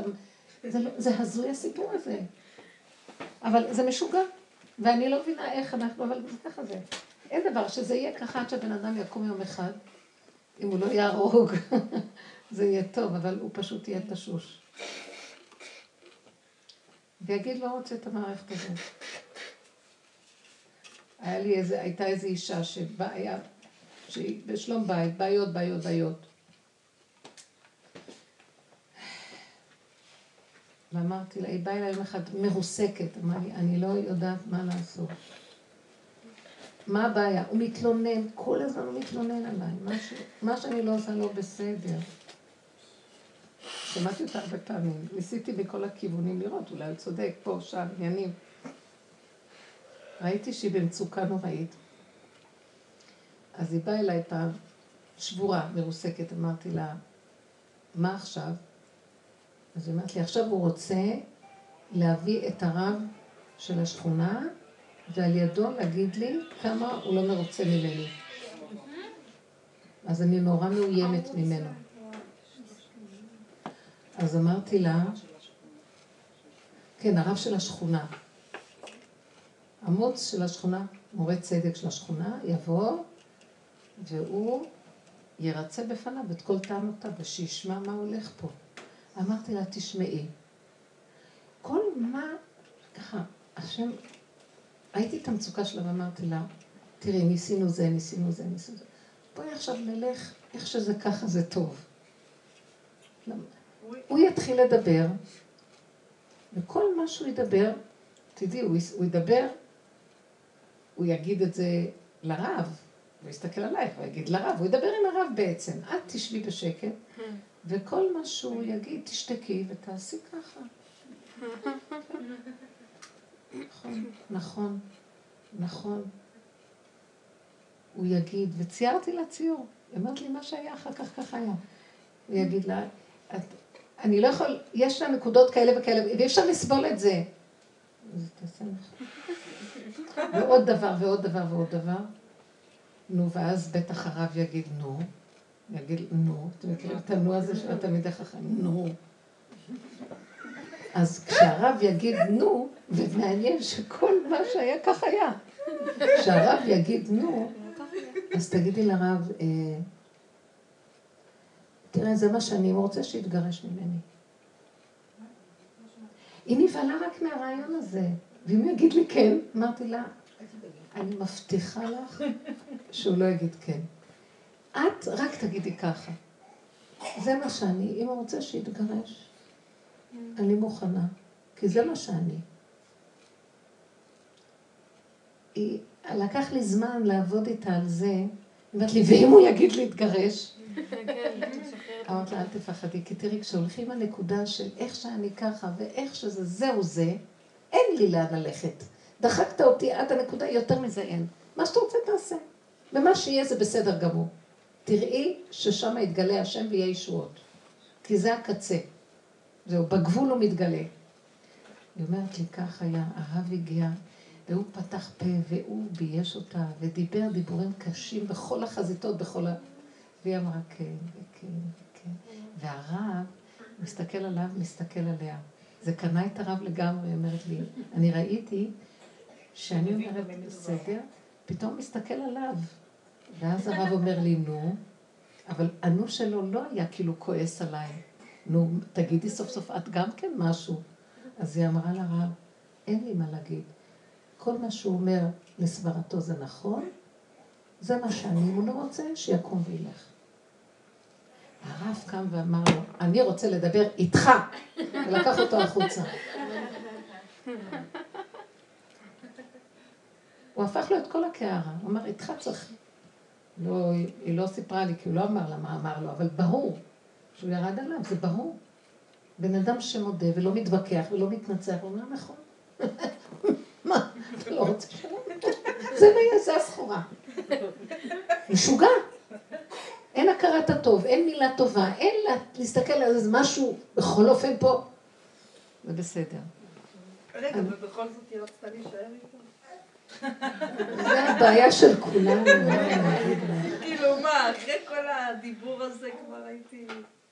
כי תראו, אני אגיד לכם משהו. עליה קודם. את צודקת, אבל אם היא תלך ממנו, יהיה עוד אחד שיעשה לך. כי זה ככה זה. כאילו, באני הזה מחפשים אותנו. זה לא חשוב מי הם. אין, לשנות. כי לא יחכה לך משהו יותר טוב בזווית. קחי את הנקודה ותעבדי איתה, זה לא הבעיה שלו, זה הבעיה שלך עם עצמך. תודי באמת ותגידי את זה מאוד מי שרוצה, זה מה יש. הילדים מקשקשים. הרבה פעמים הבעל יבוא בטענה, תחזיקי את הילדים, מה, תראי איך הם נראים, רגע, ואתה לא בראש השולחן ואתה לא יכול להחזיק אותם? כמה פעמים הטענה היא עלינו, נו, תעשי משהו. כי קל לך להגיד לי, אולי תעשה אתה. אז תגידי, לא, אני לא יכולה, איך שזה ככה. כאילו, תעשה אתה. אני לא יודעת מה לעשות. אם היינו נשארים בגבוליות הזאת, בלי להתרגז, ואת לא בעצם מתריסה כנגדו, תעשה אתה, אלא אני לא יכולה יותר כלום, איך שאני ככה, זה, זה הגבול שלי, ובגבול אני מחוברת עם השם, במילים אחרות, לא צריכה להגיד לו ככה. אני מחוברת בעצם ביסוד העין שלי, כי זה הגבול שלי, ואין לי יותר כוח. כי כמה אני אעשה, זה פיקוח נפש מצבי. ואיך שזה ככה זה בסדר. אתה יודע מה? גדול עליי המצב של הבית היהודי וכל הילדים האלה. איך שזה ככה זה בסדר, ואם לא, אז אה, שלום. אולי נלך קצת, ניקח כאיזה ספר שוקולד, נלך למדבר קצת לכמה ימים לנוח. באמת, מה אתם חושבים שאני? גם עובדת בבית, גם מחוץ, גם ילדים, גם חיים. אתם לא מבינות, וגם יורדים על עצמנו וגם יורדים עלינו. אנחנו יורדות על עצמנו וגם הם יורדים עלינו. וגם, מה עוד? וזה לא נגמר, והילדים גם אומרים, מה את עושה בשבילי? כן, יש ילדים כאלה חצופים גם, כאילו, מה, לא עשית בשבילי כלום? ובסופו של דבר הטענה היא רק עלינו. כי יש לנו, כי אנחנו לא יודעות את הגבול, זה האני הזה שהוא עושה ככה, במקום שאת, הוא עושה ככה, ותמצאי איזה זווית לברוח. תיכנסי לפלונטר שלא תצאי ממנו, וככה קורה לנו. לא, תתחילי להגיד, את פה. לא, לא יכולה יותר. אם היינו אומרים ככה, הייתה הגאולה באה מזמן. אבל לא יכולים להגיד, כי, כי נמכרנו עמי ואני לתוך הפלונטר הזה, וסבלנות, אורך רוח, לסבול קצת, מה לעשות, לשאת בעול. השם מחכה מתי נפרק לו את העול הזה כבר. השם מחכה מתי נגיד לא רוצים כלום, לא רוצים יהדות, לא רוצים השם, כמו שאנחנו יודעים, לא רוצים חיים כאלה. זה לא מה שהתכוונו כשבאנו לפה, אתם לא יודעים שזה לא השם נתן לנו את המצב הזה? בכלל לא. זה אנחנו יצרנו את המצב הזה. הקליפה כרכה את עצמה סביבנו, וזו התוצאה. וכשאנחנו אומרים, לא רוצים השם, זה לא רוצים השם. לא רוצים את הדמיון של השם, איך שאנחנו עובדים אותו. והוא מחכה, מתי כבר תפסיקו? כי אני רוצה לגאול אתכם ולהתגלות עליכם, וככה אני לא יכול. אתם לא מבינים כמה הוא מחכה שנקום, וכאשר תקום, כאשר תריד, תפרוק, הוא לא מעליך. הוא מחכה מתי שאנחנו נפרוק את העול הזה. זה מה שקרה להם במצרים, והם קמו וצעקו. אמרו, לא רוצים, צעקה גדולה ומרה, תקועים. ואז השם שמע וידע והוא גאל אותם. אבל אנחנו עוד סובלניים, סובלניים. והיא אומרת, אבל היא נהנית מזה, אנחנו נהנים מהקורבניות, נהנים מהמזוכיסטיות, נהנים מהכאבים, נהנים מהתשישות, כי יש לנו בכל אופן איזה סיפוק שייתנו לנו עולם הבא בגלל שהולדנו עוד ילדים. אתם לא מבינים שהוא גונב אותנו שם?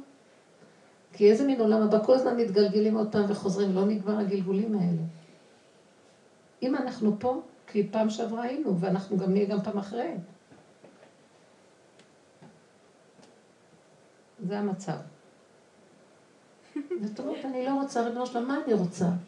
רש באושר אל תיתן לי, אטריפני לחם חוקי, אני רוצה להיות כגמול עליך, כגמול עליי נפשי, כמו תינוק קטן, שיונק מהאימא המתוקה הגדולה, ולא יודע כלום, אין לי כוח לצרות ולכאבים. בוא נגאל את העולם מהסבל הלא הכרחי הזה, אתם מבינים מה אני מדברת? אפילו התורה מבקשת מאיתנו, החכמים צועקים. ימותו ולא בחוכמה אנחנו. מי שמפרק את הסבל הוא משיח. אתם יודעים מה משיח עושה? וזה סימנו של משיח. בטוח לי, אני מבטיחה לכם. משיח, הוא ייתן לכל אחד מה שהוא רוצה. משיח יפנה כל אחד מה שהוא רוצה, הוא ייתן לו. הוא ייתן לו בלי לקבל ממנו דבר. הוא ירצה לשמח אותו בכל צורה. לראות חיוך מפניו ושיהיה בשמחה. משיח ידאג לכל נשמה ויהודי בישראל שיהיה לו טוב, הבנתם? משיח לא ייתן לנו מוסר, הוא לא יכה אותנו. הוא יקים את המסכנים, שאף, שכולם מנצלים אותם, ויגיד להם בוא בוא בוא תפסיק, תהנה, תאכל, תשתה. הוא ילך לרשעים שיושבים וכל היום הך הך משעבדים את כולם, והוא, והוא יכה בהם. אתם מבינים מה אני מתכוונת? הוא ייקח את, ה, את, ה, את הבן אדם ששבוי, והוא יקים אותו. וגם אלה שהם שבויים בקליפה של הרשעות, הוא יעזור להם, אבל קודם כל הוא יכה את קליפת הרשעות שהם שבויים בה. כן, כך כתוב. רוח אפינו משיח השם, ישיב את נפשנו, כי הוא יפנק אותנו, הוא לא ירד עלינו, יהיה לו, יהיה לו סבלנות לצורה שלנו, ויגיד לנו, תעזבו, תעזבו. פעם רב אושר בא אליו איזו אישה, מה, כל הצרות של העולם עליה. והיא אמרה לו, אני רוצה לבוא פה לשבת, ואת התבשיל, והם לא רוצים לקבל אותי. הם לא רוצים לקבל אותי, אישה קשת יום. הם לא רוצים שאני אבוא פה לשבת, אז אני אגיד לך, רב אושר, אני אשאר בבית, אני אעשן שתי סיגריות. לא, אמרה לו, אני אשאר בבית, אני אעשן סיגריה בשבת. לא רוצה להישאר בבית. אז הוא אמר לה, הם לא רוצים לקבל אותך, מה את צריכה אותם בכלל? מי הם בכלל? את צריכה את האוכל שלהם? ואני מרשה לך לעשן בשבת סיגריה. תעשני שתיים, הוא אמר לה. שמעת רגע? מה את חושבת, שהוא רצה שהיא תעשן בשבת? הוא אמר לה, את מאוד מבוהלת שלא תהיי בבית, ואז את דופקת לדלתות שלהם, אני רוצה להיות פה אצלכם שבת, והם לא רוצים אותך. ואז את דופקת, מתחננת ורבה איתם, אל תריבי איתם. תשבי בבית. את תעשני? תדאגי. הוא הרגיע אותה לאותו רגע, ונתן לה שמחה באותו רגע. הלכה הביתה, השם שמר עליה והיא לא ישנה. אבל הוא הרגיע אותה, הוא רצה לשמח אותה רגע, שהיא לא צריכה להתבזות ולריב איתם. מי הם בכלל? אמר לה, מי הם בכלל? שאת מתלקקת עליהם. אישה עשירה, אני מכירה אותה רק עם מלאת כאבים. לכי לבית שלך, יש לך בית יפה, את לא תעשני. כך הוא אמר. אמר לה, אם את רוצה תעשני, אבל אחר כך הוא דיבר אליה, אבל ברגע שהבן אדם רגוע והוא לא מר לו, אז הוא לא ילך להתנקם. מר לנו, והוא ישמח את נפשנו שלא יהיה לנו מר. וזה הש... החלק הראשון שיגיד לכל יהודי, שיהיה לך טוב, שיהיה לך מתוק, שיהיה לך טעים, שיהיה לך נעים. הוא ייתן לנו אהבה, אהבה. חסר אהבה. כל היום יורדים עלינו, כל היום אנחנו... זה לא, זה לא ככה שמתכוון שיהיה התורה והעולם. דרכי על דרכי נועם, בכל נתיבותיה שלום. והתורה, כל הגדר של התורה זה עונג, שמחה. זה לא איך שזה צריך להיות. אנחנו מדי סובלים. וזה לא צריך להיות ככה, זה הוא עיקש אותנו בתוך הדבר הזה ועושה לנו מרירות. אין כמעט בית אשר אין בו מת, כל הבתים החמירים. רבים וכועסים וחיים. ולמה? חיי נישואים זה דבר מאוד יפה, ילדים זה דבר נחמד, הכל טוב. יש משוגע, שהיא הפסיכולוגיה שלו, ומשגע אותנו. ואתם דבר ראשון רוצים שהאור של משיח ייכנס, שהוא נמצא איתנו כבר מזמן והוא רוצה להתגלות. קודם כל להילחם עם אותו מרות נפש, עם מרירות, עם כעס, עם רוגז מצוקות, לחצים, ואל תרשו. שיתבטל הכל, רק תהיו בנשימה אחת רגועה. לא יקרה כלום, אל תדאגי. לא, אנחנו, יש לנו עול מאוד מאוד כבד, להוציא את הילדים בבוקר, להספיק את זה ולהספיק. שלא ילך לחדר, שלא תלכי לעבודה, שלא יהיה זה, שלא, שלא, שלא, שבי בשקט. פעם אחר פעם אחר פעם, תראי שהעולם לא יתמוטט בכלל, ודברים יסתדרו, וייכנס איזה אור חדש. אבל הוא רואה אותנו שאנחנו מדי אחראיות, מדי רציניות, אז הוא uh, אומר, הך, עוד. ככה אנחנו חיים. הבנתם? שתהיה מחיית עמלק עכשיו, אמן סלע. כן, עכשיו בפורים מוחאים אותו. שאתן הולכות, לא אמרתי לכוון, כן? אני אכוון. כל מה שהרבנית אמרה פה מוקלט, אני אגיד לכם, אני אגיד לכם מה. אני אגיד לכם מה, וזה ככה נכון. אם את לא יכולה ואין לך מי שישמור את הילדים, אל תרוצי לשמוע את אה, קריאת... אה, לא חייב. ואם את לוקחת אותם ואת צריכה לסחוב עגלה ואת הילד ההוא פה ופה ולרוץ ולתפוס את המניין שלא תפסידי ותרוצי כאן, אין מצוקה יותר גדולה מזה. שבי בבית ותכווני שאת יחד עם כולם, תכווני שאת, איך שאת זה בסדר, ומחיית עמלק כבר עכשיו מתבצעת. לפעמים אנחנו רצים עם כל המצוקות לשמוע את הקריאה. קודם כל אישה על פי דין פטורה מזה, שתדעו. נשים אה, פטורות מללכת. למה? זה כל כך יפה. כי נשים, הם, העבודה שלהם במחיית עמלק היא לא דרך יציאה למלחמה, כי אין דרכה של אישה לכבוש ולא משתתפת במלחמות. כמו שגם במחצית השקל היא לא משתתפת. לכן היא פטורה מהתפילות מצד הדין, כי התפילות תיקנו אותה. לא צריכה. זה לגולגולת של הזכר. ככה גם היו מונים את הזכר, לפי מחצית השקל. ככה ידעו את מספר הזכרים. כי לא היו סופרים את הבני אדם. אז זה היה דרך לספור. אז משלמים רק על הזכרים? רק, על הזכ... רק את הזכרים סופרים. כשאומרים 60 ריבוע, מדובר על זכרים בישראל. אז כל המהלך הזה בעצם פותר אותנו, אבל אנחנו כאילו קיבלנו על עצמנו. שלוש תפילות שתיקנו חז"ל. לא מצו... הנשים לא מצוות, כן, תיקנו אותם כנגד התמידים, והתמידים נקנים על ידי כספי מחצית השקל. תענית, מה לגבי תענית? תענית? זה תענית דחויה, אני פותרת את כולכם מהתענית. באמת, אני רוצה להגיד לכם, די כבר, משוגעות. יש איזה גבול לכל דבר. התענית הזאת הייתה אמורה להיות בשבת. אז דחו אותה ליום חמישי. את רוצה להתענות, תשתי קפה ואחר כך תתעני. כי באמת, אני רק אומרת, את יכולה, התענית היא ככה, תענית זה עינוי. את רוצה לתת חלק במשהו ששייך לכלל ישראל, איפה שאת יכולה, איפה שזה עושה לך סבל לא נורמלי. לא, נגיד כיפור, תשעה באב, אני צמה, ואין לי בעיה. כיפור ותשעה באב זה משהו אחר. אין לי בעיה, אבל אני הייתי גם פותרת אתכם מזה. אני לא יכולה לעמוד בזה. כאילו, כאילו, לא יודעת איך להסביר. לא, אני אגיד לכם, אתם יודעים, בעולם החסידי פטרו את הנשים החסידיות בכלל, אה, לא צמות בכלל. הליטאיות, כן, הן אה, רציניות, הן בשכל. אני לא אומרת, אני אומרת ככה, לפעמים אני מרגישה שאם יש לי מאבק נורא גדול והראש דופק לי ואני לא יכולה, הכמה לגימות של הקפה ואחר כך אני צמה. כי את יכולה להחליט, כמו שהחלטתי עם השבת, מעכשיו זה מתחיל. זאת אומרת, יש איזה מקום. רבנית זה חידוש גדול. תראי, אני, אני פוסקת הלכה לנשים היום, שהגברים לא יפסקו. סליחה שאני אומרת את זה, לא יודעים באיזה מצוקה נשים נמצאות. עובדה שיש לנו על מה לסמוך, שהרבה הרבה רבנים היום פותרים את הדברים האלה, נשים. כי נשים הן לא גדר של גברים. אני מדברת על נשים שבאמת כל כך הרבה עול ומצוקה ולחץ. היום קשה עלינו. והמדובר הוא, אני לא אמרתי שתזללי ממתקים ותעשי חגיגות. מה שאת יודעת שזה יחיה את נפשך לרגע, בקטן, כמו שיעורים, כמו ששותים לשיעורים. תקחי לשיעור משהו, חצי כוס קפה, ואחר כך תמחקי מהמוח ששתית. כן, ככה צריך לצום. אם כבר. ואז אני יכולה להשתתף עם הציבור במשהו, וגם כן לא יותר מדי. זה גם גדלות של הגאווה של לא, לא, אני צמתי, או, בסוף צמתי. ואני לא רק הייתי צמה, גם אחרי שבעלי היה חוזר, והייתי עוד קצת צמה. רבנו תם. כן, רבנו תם. תמה, רבניתנו תמה.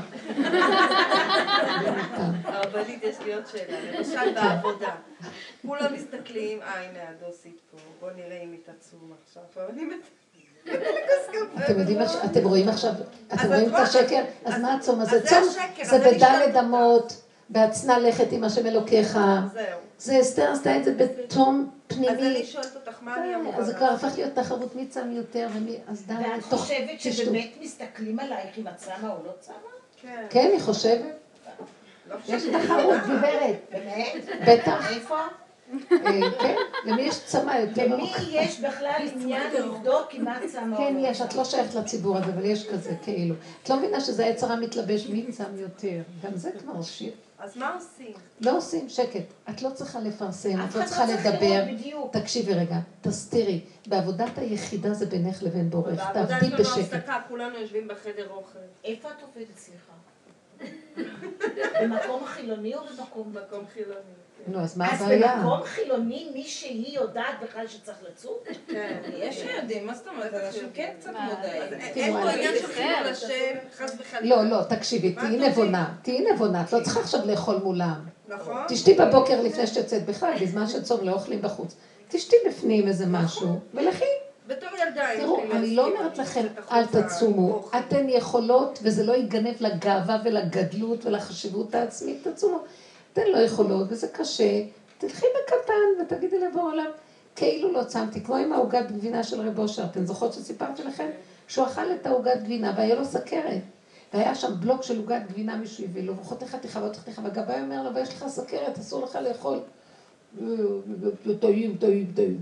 אוכל, אוכל, והם מנסים, הוא הביא עוד גבאי, ניסים לריב אותו, לא עוזר שום דבר. בסוף הוא גמר איזה חמש חתיכות, אז הגבאי אומר לו, באין אונים כזה, נו, רב אושר, מה יצא לך מזה? אכלת ועכשיו הסוכר שלך יעלה ואתה לא תרגיש טוב, למה אתה... אז הוא אמר לו, אני אכלתי? תוכיח לי שאכלתי. מה הוא אמר עכשיו בעצם? אכלתי, ועכשיו המחשבה שאכלתי תזיק לי. אני מוחק אותה מהמוח, לא אכלתי, שום דבר לא יזיק לי.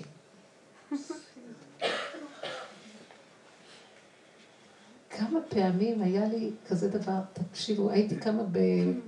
שעוד הייתי צדיקה, הייתי קמה לכותל כל לילה. היה קבוצה של צדיקות, יוצאות מהרכס, מתגלשות עם איזה מונית, אני בירידה, גם אני הייתי עולה, והייתי אה, לתפילת וסיקית. בשתיים היינו יוצאות, ולפעמים לפי הזמנים היינו חוזרות. בשעה שש וחצי, לפעמים כבר גמור מוקדם. והייתי ככה, צריכים להעיר את הילדים, אז היה נשאר עוד איזה חצי שעה, אמרתי, אני אתנמנם לי לחצי שעה. והייתי קמה אחרי החצי שעה ולוקחת את הסידור ומתחילה להתפלל, ושכחתי בכלל שהתפללתי כל חמש שעות קודם. אתם לא מבינות. ופתאום אני, באמצע תפילה אני נזכרת, אבל כבר התפללתי, תפסיקים. כאילו, יש משהו במוח שהוא יכול לנהל ולא לזכור מי את, כמה את, אכלת, שתית, הלכת, פשוט משהו מדהים. זה כאילו, היה לי פלא פלאים, ואמרתי, ריבונו של עולם, מי, זה פלא אם כן שאני זוכרת שקוראים לי ככה, ובכלל אני חוזרת לבית הזה. כי יכולתי בשנייה לשכוח בכלל מי אני וללכת לעיר אחרת. לא יודעת מה, מבינה? זה, אז תשתמשי במקום הזה, שיש לנו מפתחות, ותוכלי לנעול ולפתוח. בורא העולם לא רוצה את כל זה. זה כאילו, תיקנו את זה, תיקנו את זה, התיקון הזה ש... מדרבנן שתיקנו, ואם נשים יכולות שיצטרפו, ואם לא. כן. ומה עם הקטע של הצום מול, אה, נגיד, הבת שלי, שעכשיו היא בת 12 והיא מתכננת לצום, ככה באולפנה וכל זה, הם נותנים להם יום חופש וזה, ואני, כאילו, אם היא רואה שאני לא צם, אז מה, אני משק... איך אני מכניסה אותה לזה? היא, קשה לה לצום, אבל היא... מבינה מה אני מתכוונת? נכון, אני, אני אגיד לכם את האמת, יש מה שנקרא גוף נפש, נכון, אנחנו תמיד מדברים על זה. זה שיעורים של נפש. אבל הילדים עוד קטנים והם צריכים הנחיה בגוף הדבר. ואם כל הכיתה, ונתנו להם יום חופש בגלל זה, והיא בתחילת דרכה, ואין לה את כל למה אנחנו, אומרת לך, נשים לא צריכות, כי נשים עברו ייסורים, כאבים, לחץ לידות, כן. אי אפשר, הכ- הכוס קפה הזה מחזיק קצת את הראש הזה, אי אפשר בכלל, קושי שנים בלילות, קמים לתינוקות, אבל היא במקום אחר, כן צריכה לצום, כן צריכה להיכנס למאבק של עץ הדעת טוב מול הרע, מה שהיא אמרה, שיש עבודת מידות, ודאי, זה בגיל הזה, במצבים האלה. כדי שתוכל להשתחרר מזה? כדי שאחר כך תשתחרר, ודאי. זה עניין של מחיית עמלק. קודם כל, ליצור את המצב שאחר כך יהיה לך מה לוותר. בוודאי. אנחנו, זה מה שקשה להבין, אנחנו 3,500 שנה עמלים, על מנת בסוף לפרק את מה שאנחנו עמלים. כי זה הביטול, זה העין, להביא את האני לעין. אז עכשיו, אני לשיטתי שאת תסתירי שאת, אה, היא לא צריכה לראות אותך. תגניבו לחדר קפה עוגה, קומקומון קטן, משהו. תגניבו, אני מגניבה. לפעמים אני, השם. לפעמים השם נותן לי יכולת לצום ואני לא מרגישה כלום, ולפעמים כשאני רואה שיש מאבק גדול, אני רואה שהאגו כאילו רוצה להראות לעצמו שהוא יכול, אני אומרת לו, לך לישון עד יום ראשון. ואני הולכת לשתות משהו, דווקא לפרק את האגו הזה. ולא קרה כלום, אני לא זוכרת שבכלל עצרתי וממשיכה, כאילו כלום לא קרה. וצומות חשובים זה משהו אחר, זה צום שהוא דחוי, והוא צום תענית, אסתר, הוא לא... כן, יש את, אפילו צום תשעה באב היום כבר מתחילים אנשים, מתחילים להתיר, צום כיפור זה משהו אחר, דאורייתא ממש. אבל בסופו של דבר אני מדברת בנפש של הדבר, אתם מבינים? אני לא אתן הוראה לפסוק. אני, בגלל מדרגת הנפש, כל העבודה שלנו זה להפוך את הכל לצחוק אחד גדול בסוף. בסוף יהיה צחוקים. פורים. עד לא ידע בן ארור המן לברוך מרדכי. רבותיי, הבנתם? המן הזה. בסוף יהיה צחוק ונהיה חברים של המן. עד לא ידע. לא ידעת ולא יהיה שום דבר. צריכים לפרק את הדת. וזו העבודה שאנחנו עובדים, היא קשורה לדבר הזה, היא קשורה, קשורה לביאת משיח, היא קשורה לגאולה, היא קשורה לפירוק. ולכן על פי דעת וגוף קשה להבין את הדיבורים האלה. אבל אנחנו מדברים על נפש, בנפש הדבר, כן. בעצם המקום הזה של עץ הדת, אם לוקחים את זה למקום אה, יותר קטן, נגיד כמו שדיברנו על שולחן שבת. כן. אז נאמר, אצלי הרבה פעמים זה קורה שהילדים אה, ככה קצת שובבים, ובעלי ממש נכנס בהם, ואז זה מקפיץ אותי, כי אני, כאילו כואב לי החיצים האלה שהוא שולח בהם. אז אם המקום שמפרק מה שאמרת, בעצם אמרת שאני נותנת לזה משמעות שלילית לדבר הזה. זה, נכון. זה, זה באמת שלילי. נכון. כביכול זה שלילי, נכון? כן. אבל אם אני באה מצד המקום שמפרק את עץ הדת, כמו שאמרת שדוד המלך כבר ירד מהמקום הזה, להבדיל, אבל אם אנחנו הולכים... זה בנפש שלך. כן, אם בנפש שלי אני יורדת, אז אני כבר לא נותנת לחיצים האלה שהוא שולח להם פרשנות שלילית. נכון. אני אומרת, אבא זה אתה, כן. איך שאתה רוצה, ככה זה טוב, ואני כאילו ירדתי מזה. ככה תעשי. זה ככה נראה במציאות, כן. שבעצם כן. אני כבר לא נותנת לזה מה שאמרת, המשמעות השלילית, למשהו שהוא באמת שלילי אבל. הוא לא שלילי באמת. את לא נותנת לו את המשמעות, שלילי. לא. הילדים יכולים לספוג כשהאבא אומר להם מוסר ואפילו יורד עליהם, אבל כשהאימא והאבא מתערבים על הדבר הזה, זה הדבר הכי גרוע. לא, אבל יש מציאות ש, ש, שהאבא יכול לפגוע בהם וזה שלילי.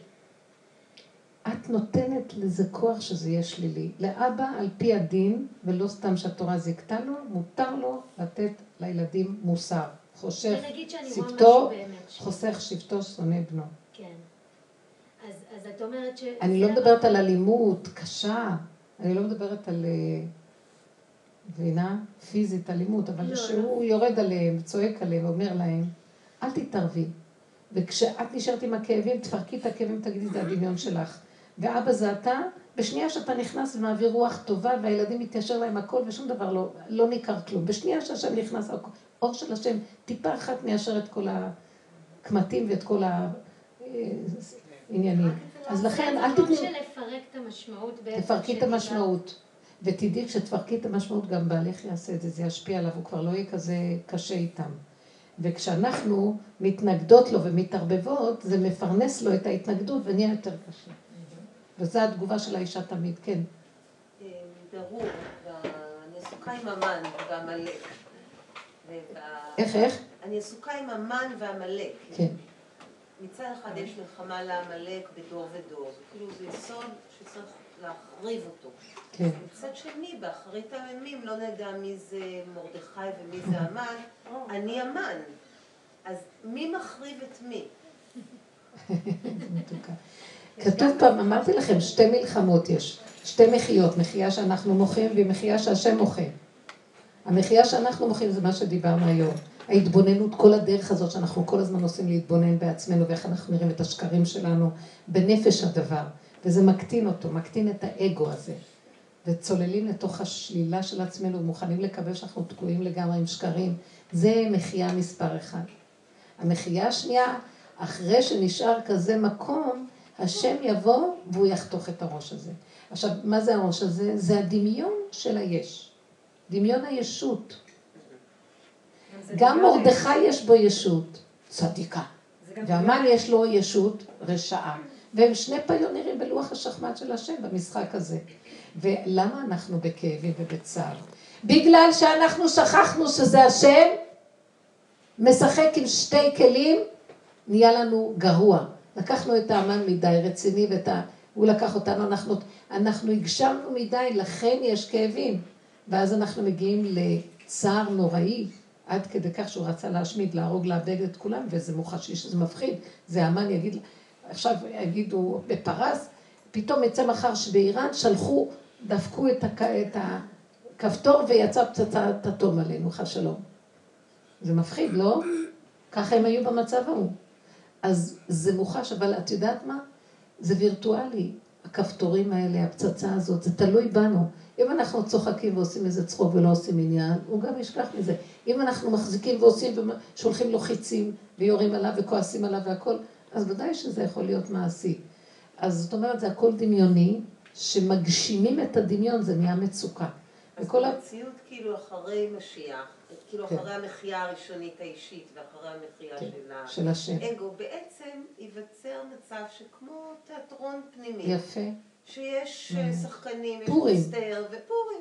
יש את מרדכי, יש את המן, יש את אה, זר, יש את כל כן, ה... כן. וכולם השם בעצם, אתם יודעים מה? בסוף. כולם יקומו ויורידו את המסכות וישתחוו. איזה תיאטרון. פנימי אני בעצם. מחכה לזה כבר. נכון? כן. וגר זאב עם כבש. כן. ולא יהיה, לא, אחד לא יהיה מאוים? מהשני. אז באמת אולי בגלל זה יש את המשפט הזה, שבאמת אף פעם לא הבנתי אותו, שבני בניו של המן למדו תורה. בבני ברק. נכון. זה משפט ש... נראה לי תמיד סתירה, אבל עכשיו אני מבינה שהכל דמיון, אז מה זה משנה בני בניו? זה יכול להיות של המן, זה יכול להיות גם סתם של איזה מישהו אחר. אבל גם הרגו לו את כל הבנים, לא? איך? בני בניו, אולי לא את הנכדים, אני לא יודעת איך זה יכול להיות. לא, מבני בניו הרגו עשרת בנים, אבל היו לו ארבע מאות. ארבעה מאות? כן, היו לו הרבה מאוד ילדים. וואו. כמה נשים היו לו? וואי, הוא היה כזה כמו אחשוורוש. לא יודעת, אבל כתוב שהיו לו הרבה. מבני בניו של המן. שזאת הכוונה, שזה כבר, זה לא, לא תהיה משמעות למושג הזה, המן. לא, רוצים להגיד לנו ככה. יפה, אני לא חשבתי על המשמעות הזאת. יכול להיות שזו פרשנות אחת. מבני בניו של המן, הכוונה. המן הזה מסתתר בתוכנו, ומבני בניו נמצא בתוך, בתוכנו, בבני ברק, לומד תורה בפונוביץ'. מה? מבינה? שכל כך הכל מוסתר ולא יודעים את השורשים של הדברים. האגו הזה, הוא הוא יושב לומד תורה וכולו מנופח מישות וכוחנות. אפשר להבין מה המשמעות אה, שזה כל כך... אה, אבל נכון, בסוף זה יהיה צחוק אחד גדול. ועכשיו, אני מחכה שיהיה הסוף הזה, תדעו לכם, בעבודת האמת, תביאו אתם כבר את זה שזה יהיה. הסוף נמצא כבר. זה, זה כל הזמן בנמצא, הוא נותן לך בחירה להביא את זה למציאות, שלך לפחות, שתתחילי לצחוק. כאילו... מה את מאוימת מזה? כמו אותה אחת שבעלה אומר כן, ואומרת לו נכון, נכון, זה כאילו עכשיו היא לא מתרגזת, אתה צודק, אתה צודק, אתה צודק, אתה רוצה, אתה רוצה להתגרש, אז בעצם מציאות... זה פורים עכשיו, ההוא לא יכולה היה לעמוד מול הדבר הזה. מול דבר זה אין מה לעשות, ויכוחים, זה, הוא יעמוד, הוא יראה. מול הודעה באמת, וככה אני, תעשה מה שאתה רוצה, אין נגד זה כלום. אני מודה, זה אני המן. אה, אני מרדכי, היי, שלהי, נעים מאוד. הרבנית, נראה לי שכולנו תכף במצב הזה. ממש. אני אבל כל הזמן זה כל חווה. כך מתגבר, וזה כל כך בכל מקום. לאן שלא נסתכל זה תוקף אותנו, זה בדיוק כמו 127 מדינות, תכף הולך לאבד אותנו, את כולנו. זה כל כך חזק. קורה משהו באמת בעולם. כולנו כבר, די כבר, נמאס לנו. הכל נראה כזה מצחיק, אה, נראה דפוק, ילדותי, טיפשי ונורא מצחיק. ומצד שני גם טרגי, כן. כי אנשים מתים גם, אבל אי אפשר שלא לצחוק.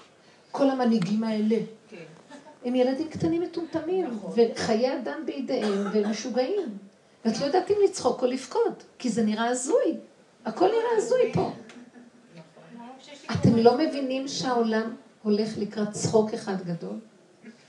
תצחקו, תתחילו לעשות את זה בעצמכם ותראו, זה יקרב גם את מציאות ש... איך למשל את עושה את הפירוק של המשמעות הזה, את הפירוק, מול משהו שהוא באמת שלילי, נגיד, טוב, אז אם אני רק מפרשת את הבעל שלי בצורה לא נכונה, אבל נגיד משהו שהוא באמת שלילי, לא אין משהו שהוא באמת שלילי. אז אין בכלל, זה מה שאני שואלת, נגיד מישהו חולה מאוד, או משהו כזה, או... אתם יודעים משהו באמת, אני לא יכולה להגיד, זה נורא כואב לי כשאומרים לי על אנשים חולים. אני אגיד לכם את האמת. בואי, אני לא יכולה להגיד את זה, ו... כי הבן אדם שהוא חולה, הוא חי את זה אחרת לגמרי ממה שהשני שיודע שהוא חולה. כי פה יש כבר מתווסף דמיון כפול על זה. כשלאדם יש את המסוים הדבר, זה לא נורא כמו שהאחרים מסביבו וכל העולם והפרשנות. לכן, אה, אני לא יכולה להגיד שאין דבר, יש דבר רע, אבל עבודתנו היא לפרק את הרע הזה. ואם היינו מפרקים, בוא נגיד, חס וחלילה אדם יושב וחולה, ואז הוא לא נאבק יותר, שאומרים לו ככה, ככה, ככה. אני מנסה לצייר ציור, הוא שוכב ואומר, טוב, בהתחלה אדם רוצה, כאילו, הוא מתנגד, רוצה להיאבק, רוצה לנסות להיחלץ מהמצוקה, הוא רואה ש... בסוף הוא יושב ואומר, מה כבר יכול להיות? אז ככה זה הכי טוב. איך שזה ככה, השם יודע מה הכי טוב, ויכול להיות שבעצם זה, אם הוא יתבונן על החיים שלו, החיים שלו במילא זה מצוקה אחת גדולה, אז מה כבר קרה? מה כבר יש לו להפסיד? כאילו, מה יש להפסיד? זה, מחשבה מזעזעת במחשבה הטבעית, אבל באמת, האמת, זה לא נורא בכלל, ואתם יודעים, שמה יש ישועה. שמה יכולה להיות ישועה. כשהוא אומר, ריבונו שלום, אני בעדך הפקיד רוחי, ובסך הכל אני עושה את ההשתדלויות, כשאדם על פי טבע נדרש, ואחר כך אני רואה שאתה בכל אופן מסובב את הסיבות האלה. אני מתחנן לפניך, תן לי לחיות עם זה בהשלמה ולשכוח מהכל, לפחות אני אחיה את הרגע הזה טוב, ואני אהיה שמח הרגע. רגע אחד של שמחה יכולה לחלוץ אותו מכל המצר, המצרים. אפשר לדעת בכלל. ושמעתי על סיפורים כאלה. כן. תראי, יש ספר מאוד מפורסם, ספר החיים והמתים הטיבטיים. איך החיים? ספר החיים והמתים הטיבטיים. סתם נו. לצורך העניין. שם כל הספר הזה כותב על החיים. כמה אנחנו כאן תקועים, ובכלל זה רק פרוזדור. זה כאילו...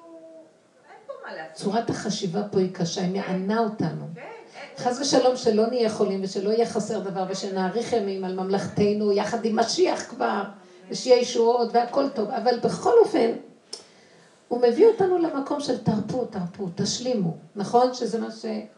אני לא יודעת מה שם כתוב, אבל נראה לי שיש איזה משהו של רפיון והסכמה והשלמה, בקשת תחנונים ורחמים, זה תמיד טוב, ו...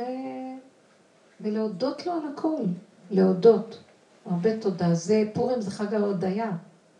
מודים, אנחנו, אנחנו אומרים במודים על, על הניסים שהיו גם בחנוכה וגם בזה. זה, זה הודיה, תודה, תודה. סך הכל לא נשאר כלום, בסוף לא יישאר שום דבר, רק קורבן תודה.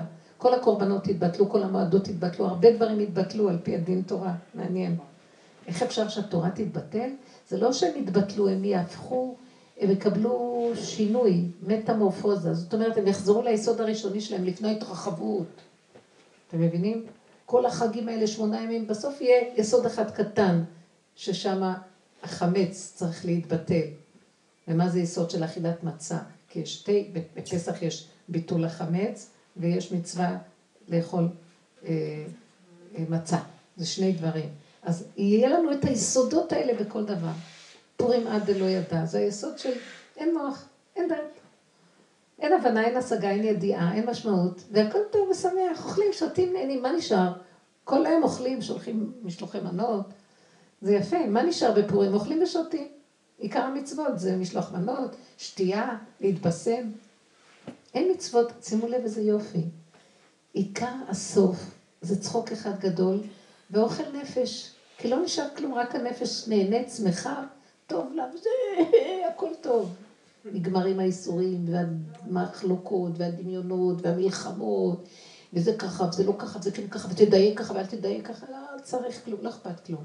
עצם זה שאת רוצה ללכת למחות עכשיו ותמיד לשמוע את...